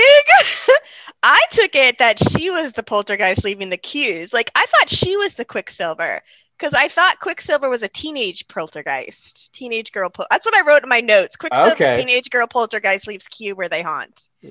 So then who's that guy? Exactly. That's why I had such a big problem. Like it's just a random ghost, just like a just a dude in a house. But then they have to use silver to get rid of him. Oh, So he does have silver tied into his mythology. You're right. He does. You're right. That's a oh. Hmm. So hmm. Okay. Well, that's good. and it's all just swept under the rug with when they come home. So he ropes the still alive sister in, like, hey, I found this yearbook. I'm living in your house. Your sister's still there. I had a weird vision of her trying to catch a ghost. Yeah. Let's go do that and we can go to a movie later. so they go back to the house and Doug just kind of sums it all up with there's two ghosts, a good one and a bad one. Yeah. Moving on. Moving on. Uh. Yeah. Uh huh. And now And- I'm very confused about who's who. Yeah. about it. Because, But that's fine. I mean, I can sum it down to just there's a good one and a bad one. Yeah. We Your just have to get rid theory the bad one. makes more sense that she put the Q as a warning. But then you're right about the silver. You need the silver to get rid of Yeah, the ghost. Because that's what we find out is the whole conflict that she screwed the ritual up because she tries to use and she needs a silver object and she uses a spoon. Yeah. And at the last moment when they're trying to, you know, they've summoned this ghost, he has captured the brother for the reasons that whatever his ghost reasons are. Uh, they don't ask the brother because the brother gets spit back out after the Yep. ghost takes him away. My first question would be, "Where were you?" Yeah, exactly. Right. For sure. but don't have time for that. Uh, yeah, they discover, oh, the spoon is it's steel, it's not silver. Thank God I have this object that we had dialogue earlier pointing out specifically. This thing I'm holding, this is silver. His this might be necklace. important later. His grandfather's necklace. Yeah. Oh boy, his wings because he was a pilot. Yeah. I, I don't know if those would be silver or not. I just I, I don't know. I was like, okay, we need something silver. Okay, it needs to come from the brother. I guess I can go along on this ride. But There's whatever. n- no reason to add in they're silver except to look directly at the camera almost and tell Yeah, us, like, exactly. remember Wink, that wink. later. so they they do it they summon and they you know capture the ghost but the issue i had with that scene is they seem like they are reading the i guess we'll call them instructions Sure. for how to capture that ghost for the first time live Uh, the steps seem to be surprising them as they come up like there's no true. there was no reading ahead oh no, yeah, yeah. You just got to do it one shot. Don't bother prepping. Just Yeah. go for it. and just hope everything turns out okay. yeah like they draw the chalk door he comes out and then they basically are like okay now what Sounding out the Latin words as Yeah. you go along, hoping it all works. That's not what you do. You don't start a recipe and just go, okay, step one is this. All right, I'll look at the rest later. Unless maybe you do. I don't do a lot of cooking, but Uh, no, I think that a little prep probably would have gone a long way for them. Thankfully, it works out okay in the end, but still, yes, I'm on board with that. yeah, we get in a pretty amazing effect where the two, the uh, Tatyana Ali playing the two sisters, has to interact with each other. And if you look, and maybe it was harder depending on the video quality you were watching it in, you can actually see the dividing line in the film Hmm. where she was playing the two separate people and they spliced it together. I like that scene, sister to sister, but I have questions. Number one, why wasn't the ghost talking? Like, why couldn't she have said something like, it's okay, I still love you, or uh, something reassuring? Because she had just lost her sister. And then, why does the. I, I was expecting the sister to come back to life. Like, we just defeated this ghost, and little Doug just got threw back out through whatever vortex was happening behind Yeah. the wall. Like, why couldn't the sister have died? And I was thinking maybe it's because she died accidentally in a fire instead of being, you know, eaten by the ghost Yeah. or whatever. So I was expecting a little bit of a different. But then I was like, you know, it's a kids show and maybe they're trying to touch on grief. Or maybe I'm just trying to read too much into this show and give them too much credit. They Not sure. it's a show that's definitely not scared to go for the downer ending sometimes. So Yeah. I think, but yeah, I think we did just figure it out because you're right. She must have died in the fire for her ghost to keep haunting that house. Otherwise, she would be wherever he takes the brother. Oh yeah, because she's still around. Yeah, there's a lot of plot holes. I feel like in this very Yeah, short twenty minute horror show. But I would have, I would have liked better, and I would have liked for her to at least said something reassuring, you know, or something sweet, or something to her twin, Yeah. because her twin's just like, "I love you, I miss you," and then she's just like smiles and walks back into the wall. It was just weird. Yeah, maybe she has nothing nice to say. You Yeah. do not want to know what's waiting for you on the other side. Oh, that's really depressing. Credits. Aww. Well, Cuts that- back that to the Midnight Society after he's done his story revealing the about the truth about the afterlife Oh, how depressing that would be. and credits. Oh, I do like the takeaway from this whole show at the end when the Midnight Society is talking. They're like, "So if you're going to use magic, make sure you do it right." Yeah. Like that's the takeaway from this. Like maybe don't try to mess around with like candles in your bedroom or like just anything else. That's the takeaway. Yep. That was the lesson that we were supposed to learn. If you're gonna practice the black arts, just make sure you know what you're doing. Read do the damn instructions beforehand. Make sure silver is silver. Yes. make sure you use the right silver. Pull up a book and just yeah, exactly. So she did she also not prep that well because she must have just done a little bit of homework to verify before you do this life altering ghost summoning. I know They- one little search would have been able to Yeah. ask someone. Yeah, Hey mom, are spoons silver? No, they're steel. Oh, And that's okay. it. Thanks, True. mom. Ooh, that would have been bad. exactly. Yeah, Problem solved. but don't worry, kids. Just make sure you do it right. Like that's that's the takeaway, kids. I did. Right. I distinctly remember learning as a kid that spoons are made of steel because of this episode. It hasn't well, benefited me at all, but there you go. Well, you don't never know. Maybe one day you'll need to, you know, summon a ghost and put him into an amulet, and now you know. Yep. Now, and I, I'll I'll believe my child too, which Yeah, is helpful. exactly. Horror has definitely done that. We've already had our our fair share of scary moments where she says something a little, you know, oh, who told you that? The lady over there. Oh, Oh, that's cute. Mommy and Daddy need to talk in the hallway for a second. well, that would be terrifying. Do you see a lady in the corner? No. That that's it? terrifying. That's very scary. Thankfully, um, my kid has never said anything like that. I I, I don't know what I would do. that would be awful. That's the yeah, that's the weirdest one I can think of. That and the Alice in Wonderland, the frog takes the children away thing. Yeah. We were reading an Alice in Wonderland book and it was a green frog, and she's like, I don't the frog's bad. I'm like, why is the frog bad? Because he takes all the kids away. I was like, Oh. Mm. and kids she are great. Yeah, and she thought the hungry, hungry caterpillar was gonna eat people.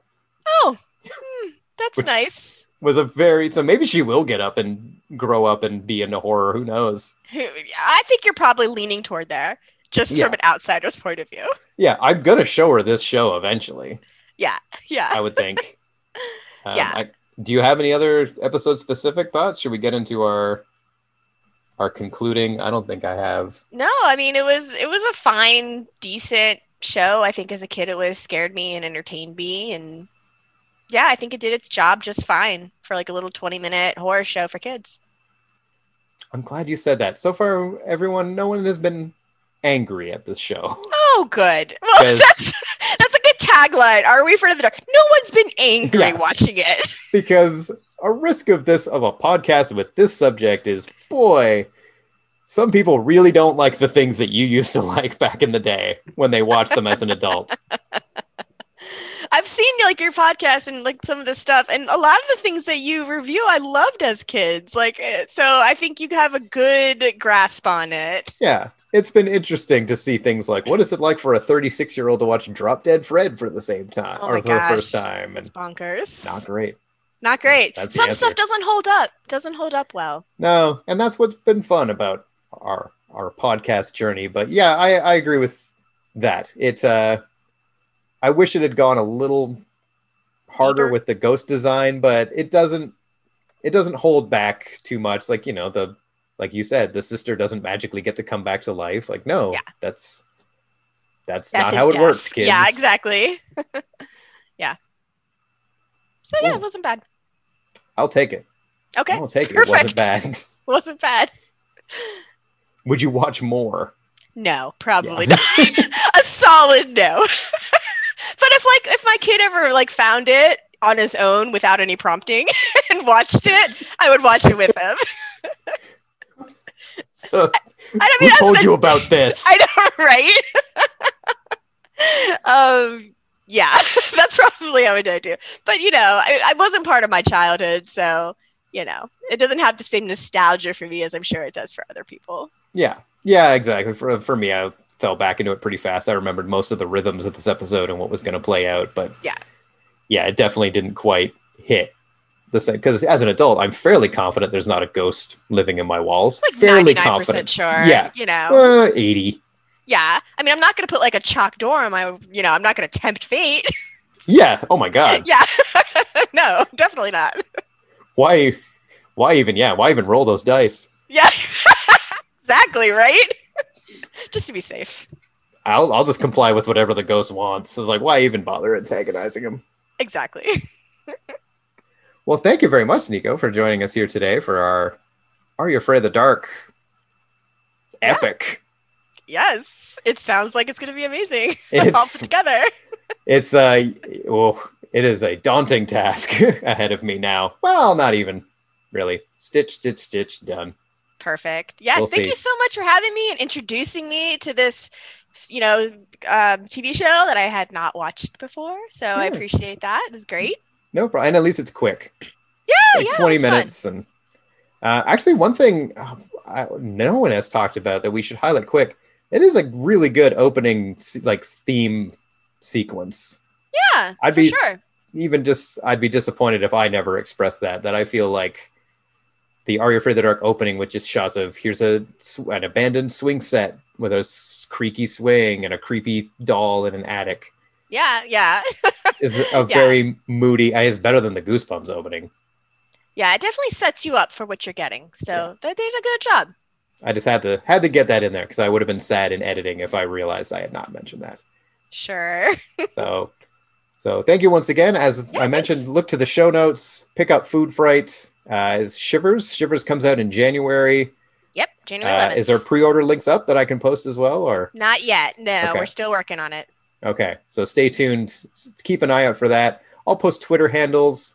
Everyone on our show today is absolutely worth following to keep up with just projects in the works and general horror thoughts. It's a very, you know, it's a very fun community to be involved sure. with. And you should all, you know, what else are we doing right now? We're all at home. Exactly. right? Indulge, read some good books, follow some good Twitter, get away from all that the, the awful Twitter. Yes. You all know what I mean. Yes, for sure. Yes. Come come join us in Happy Twitter where we just say, here's some cool books and movies you should read and watch. Exactly. And sometimes maybe political stuff, but not as much as the rest of Twitter. Yeah, for sure. We're a good group of people, guys. We are. yes. So come and join us. And always remember follow the goddamn instructions. yes, please. Good night, everyone. Bye. What the hell is this? And with that, our nearly three hour long episode of Are You Afraid of the Dark draws to a close. Thank you very much for listening. Thank you very much to all of the guests who came to talk with me about their work and this show. Thank you to Laurel. Thank you to Sonora. Thank you to Nico. It was fantastic to have you on. I hope to have you back sometime. There's so many more undiscussed 90s horror television. Well, there's like three, but we should probably tackle them. Maybe there's only two. We should still tackle them. Uh, so thank you all. Thank you to Tev Sound for the theme song. I feel like I haven't said that in a while, so sorry, Tev. Absolutely, I continue to thank you for our fantastic uh, opening and closing theme song. Uh, you can go again to the show notes and look up links to all of the books that were discussed here today.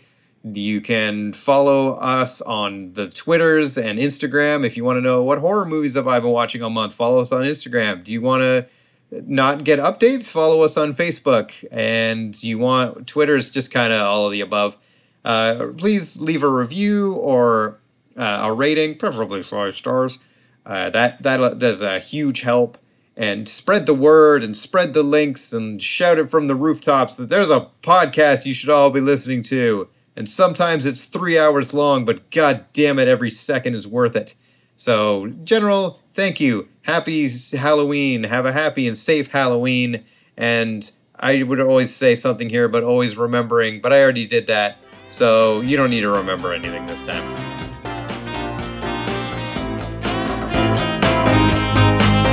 So for all those things nostalgic, I also do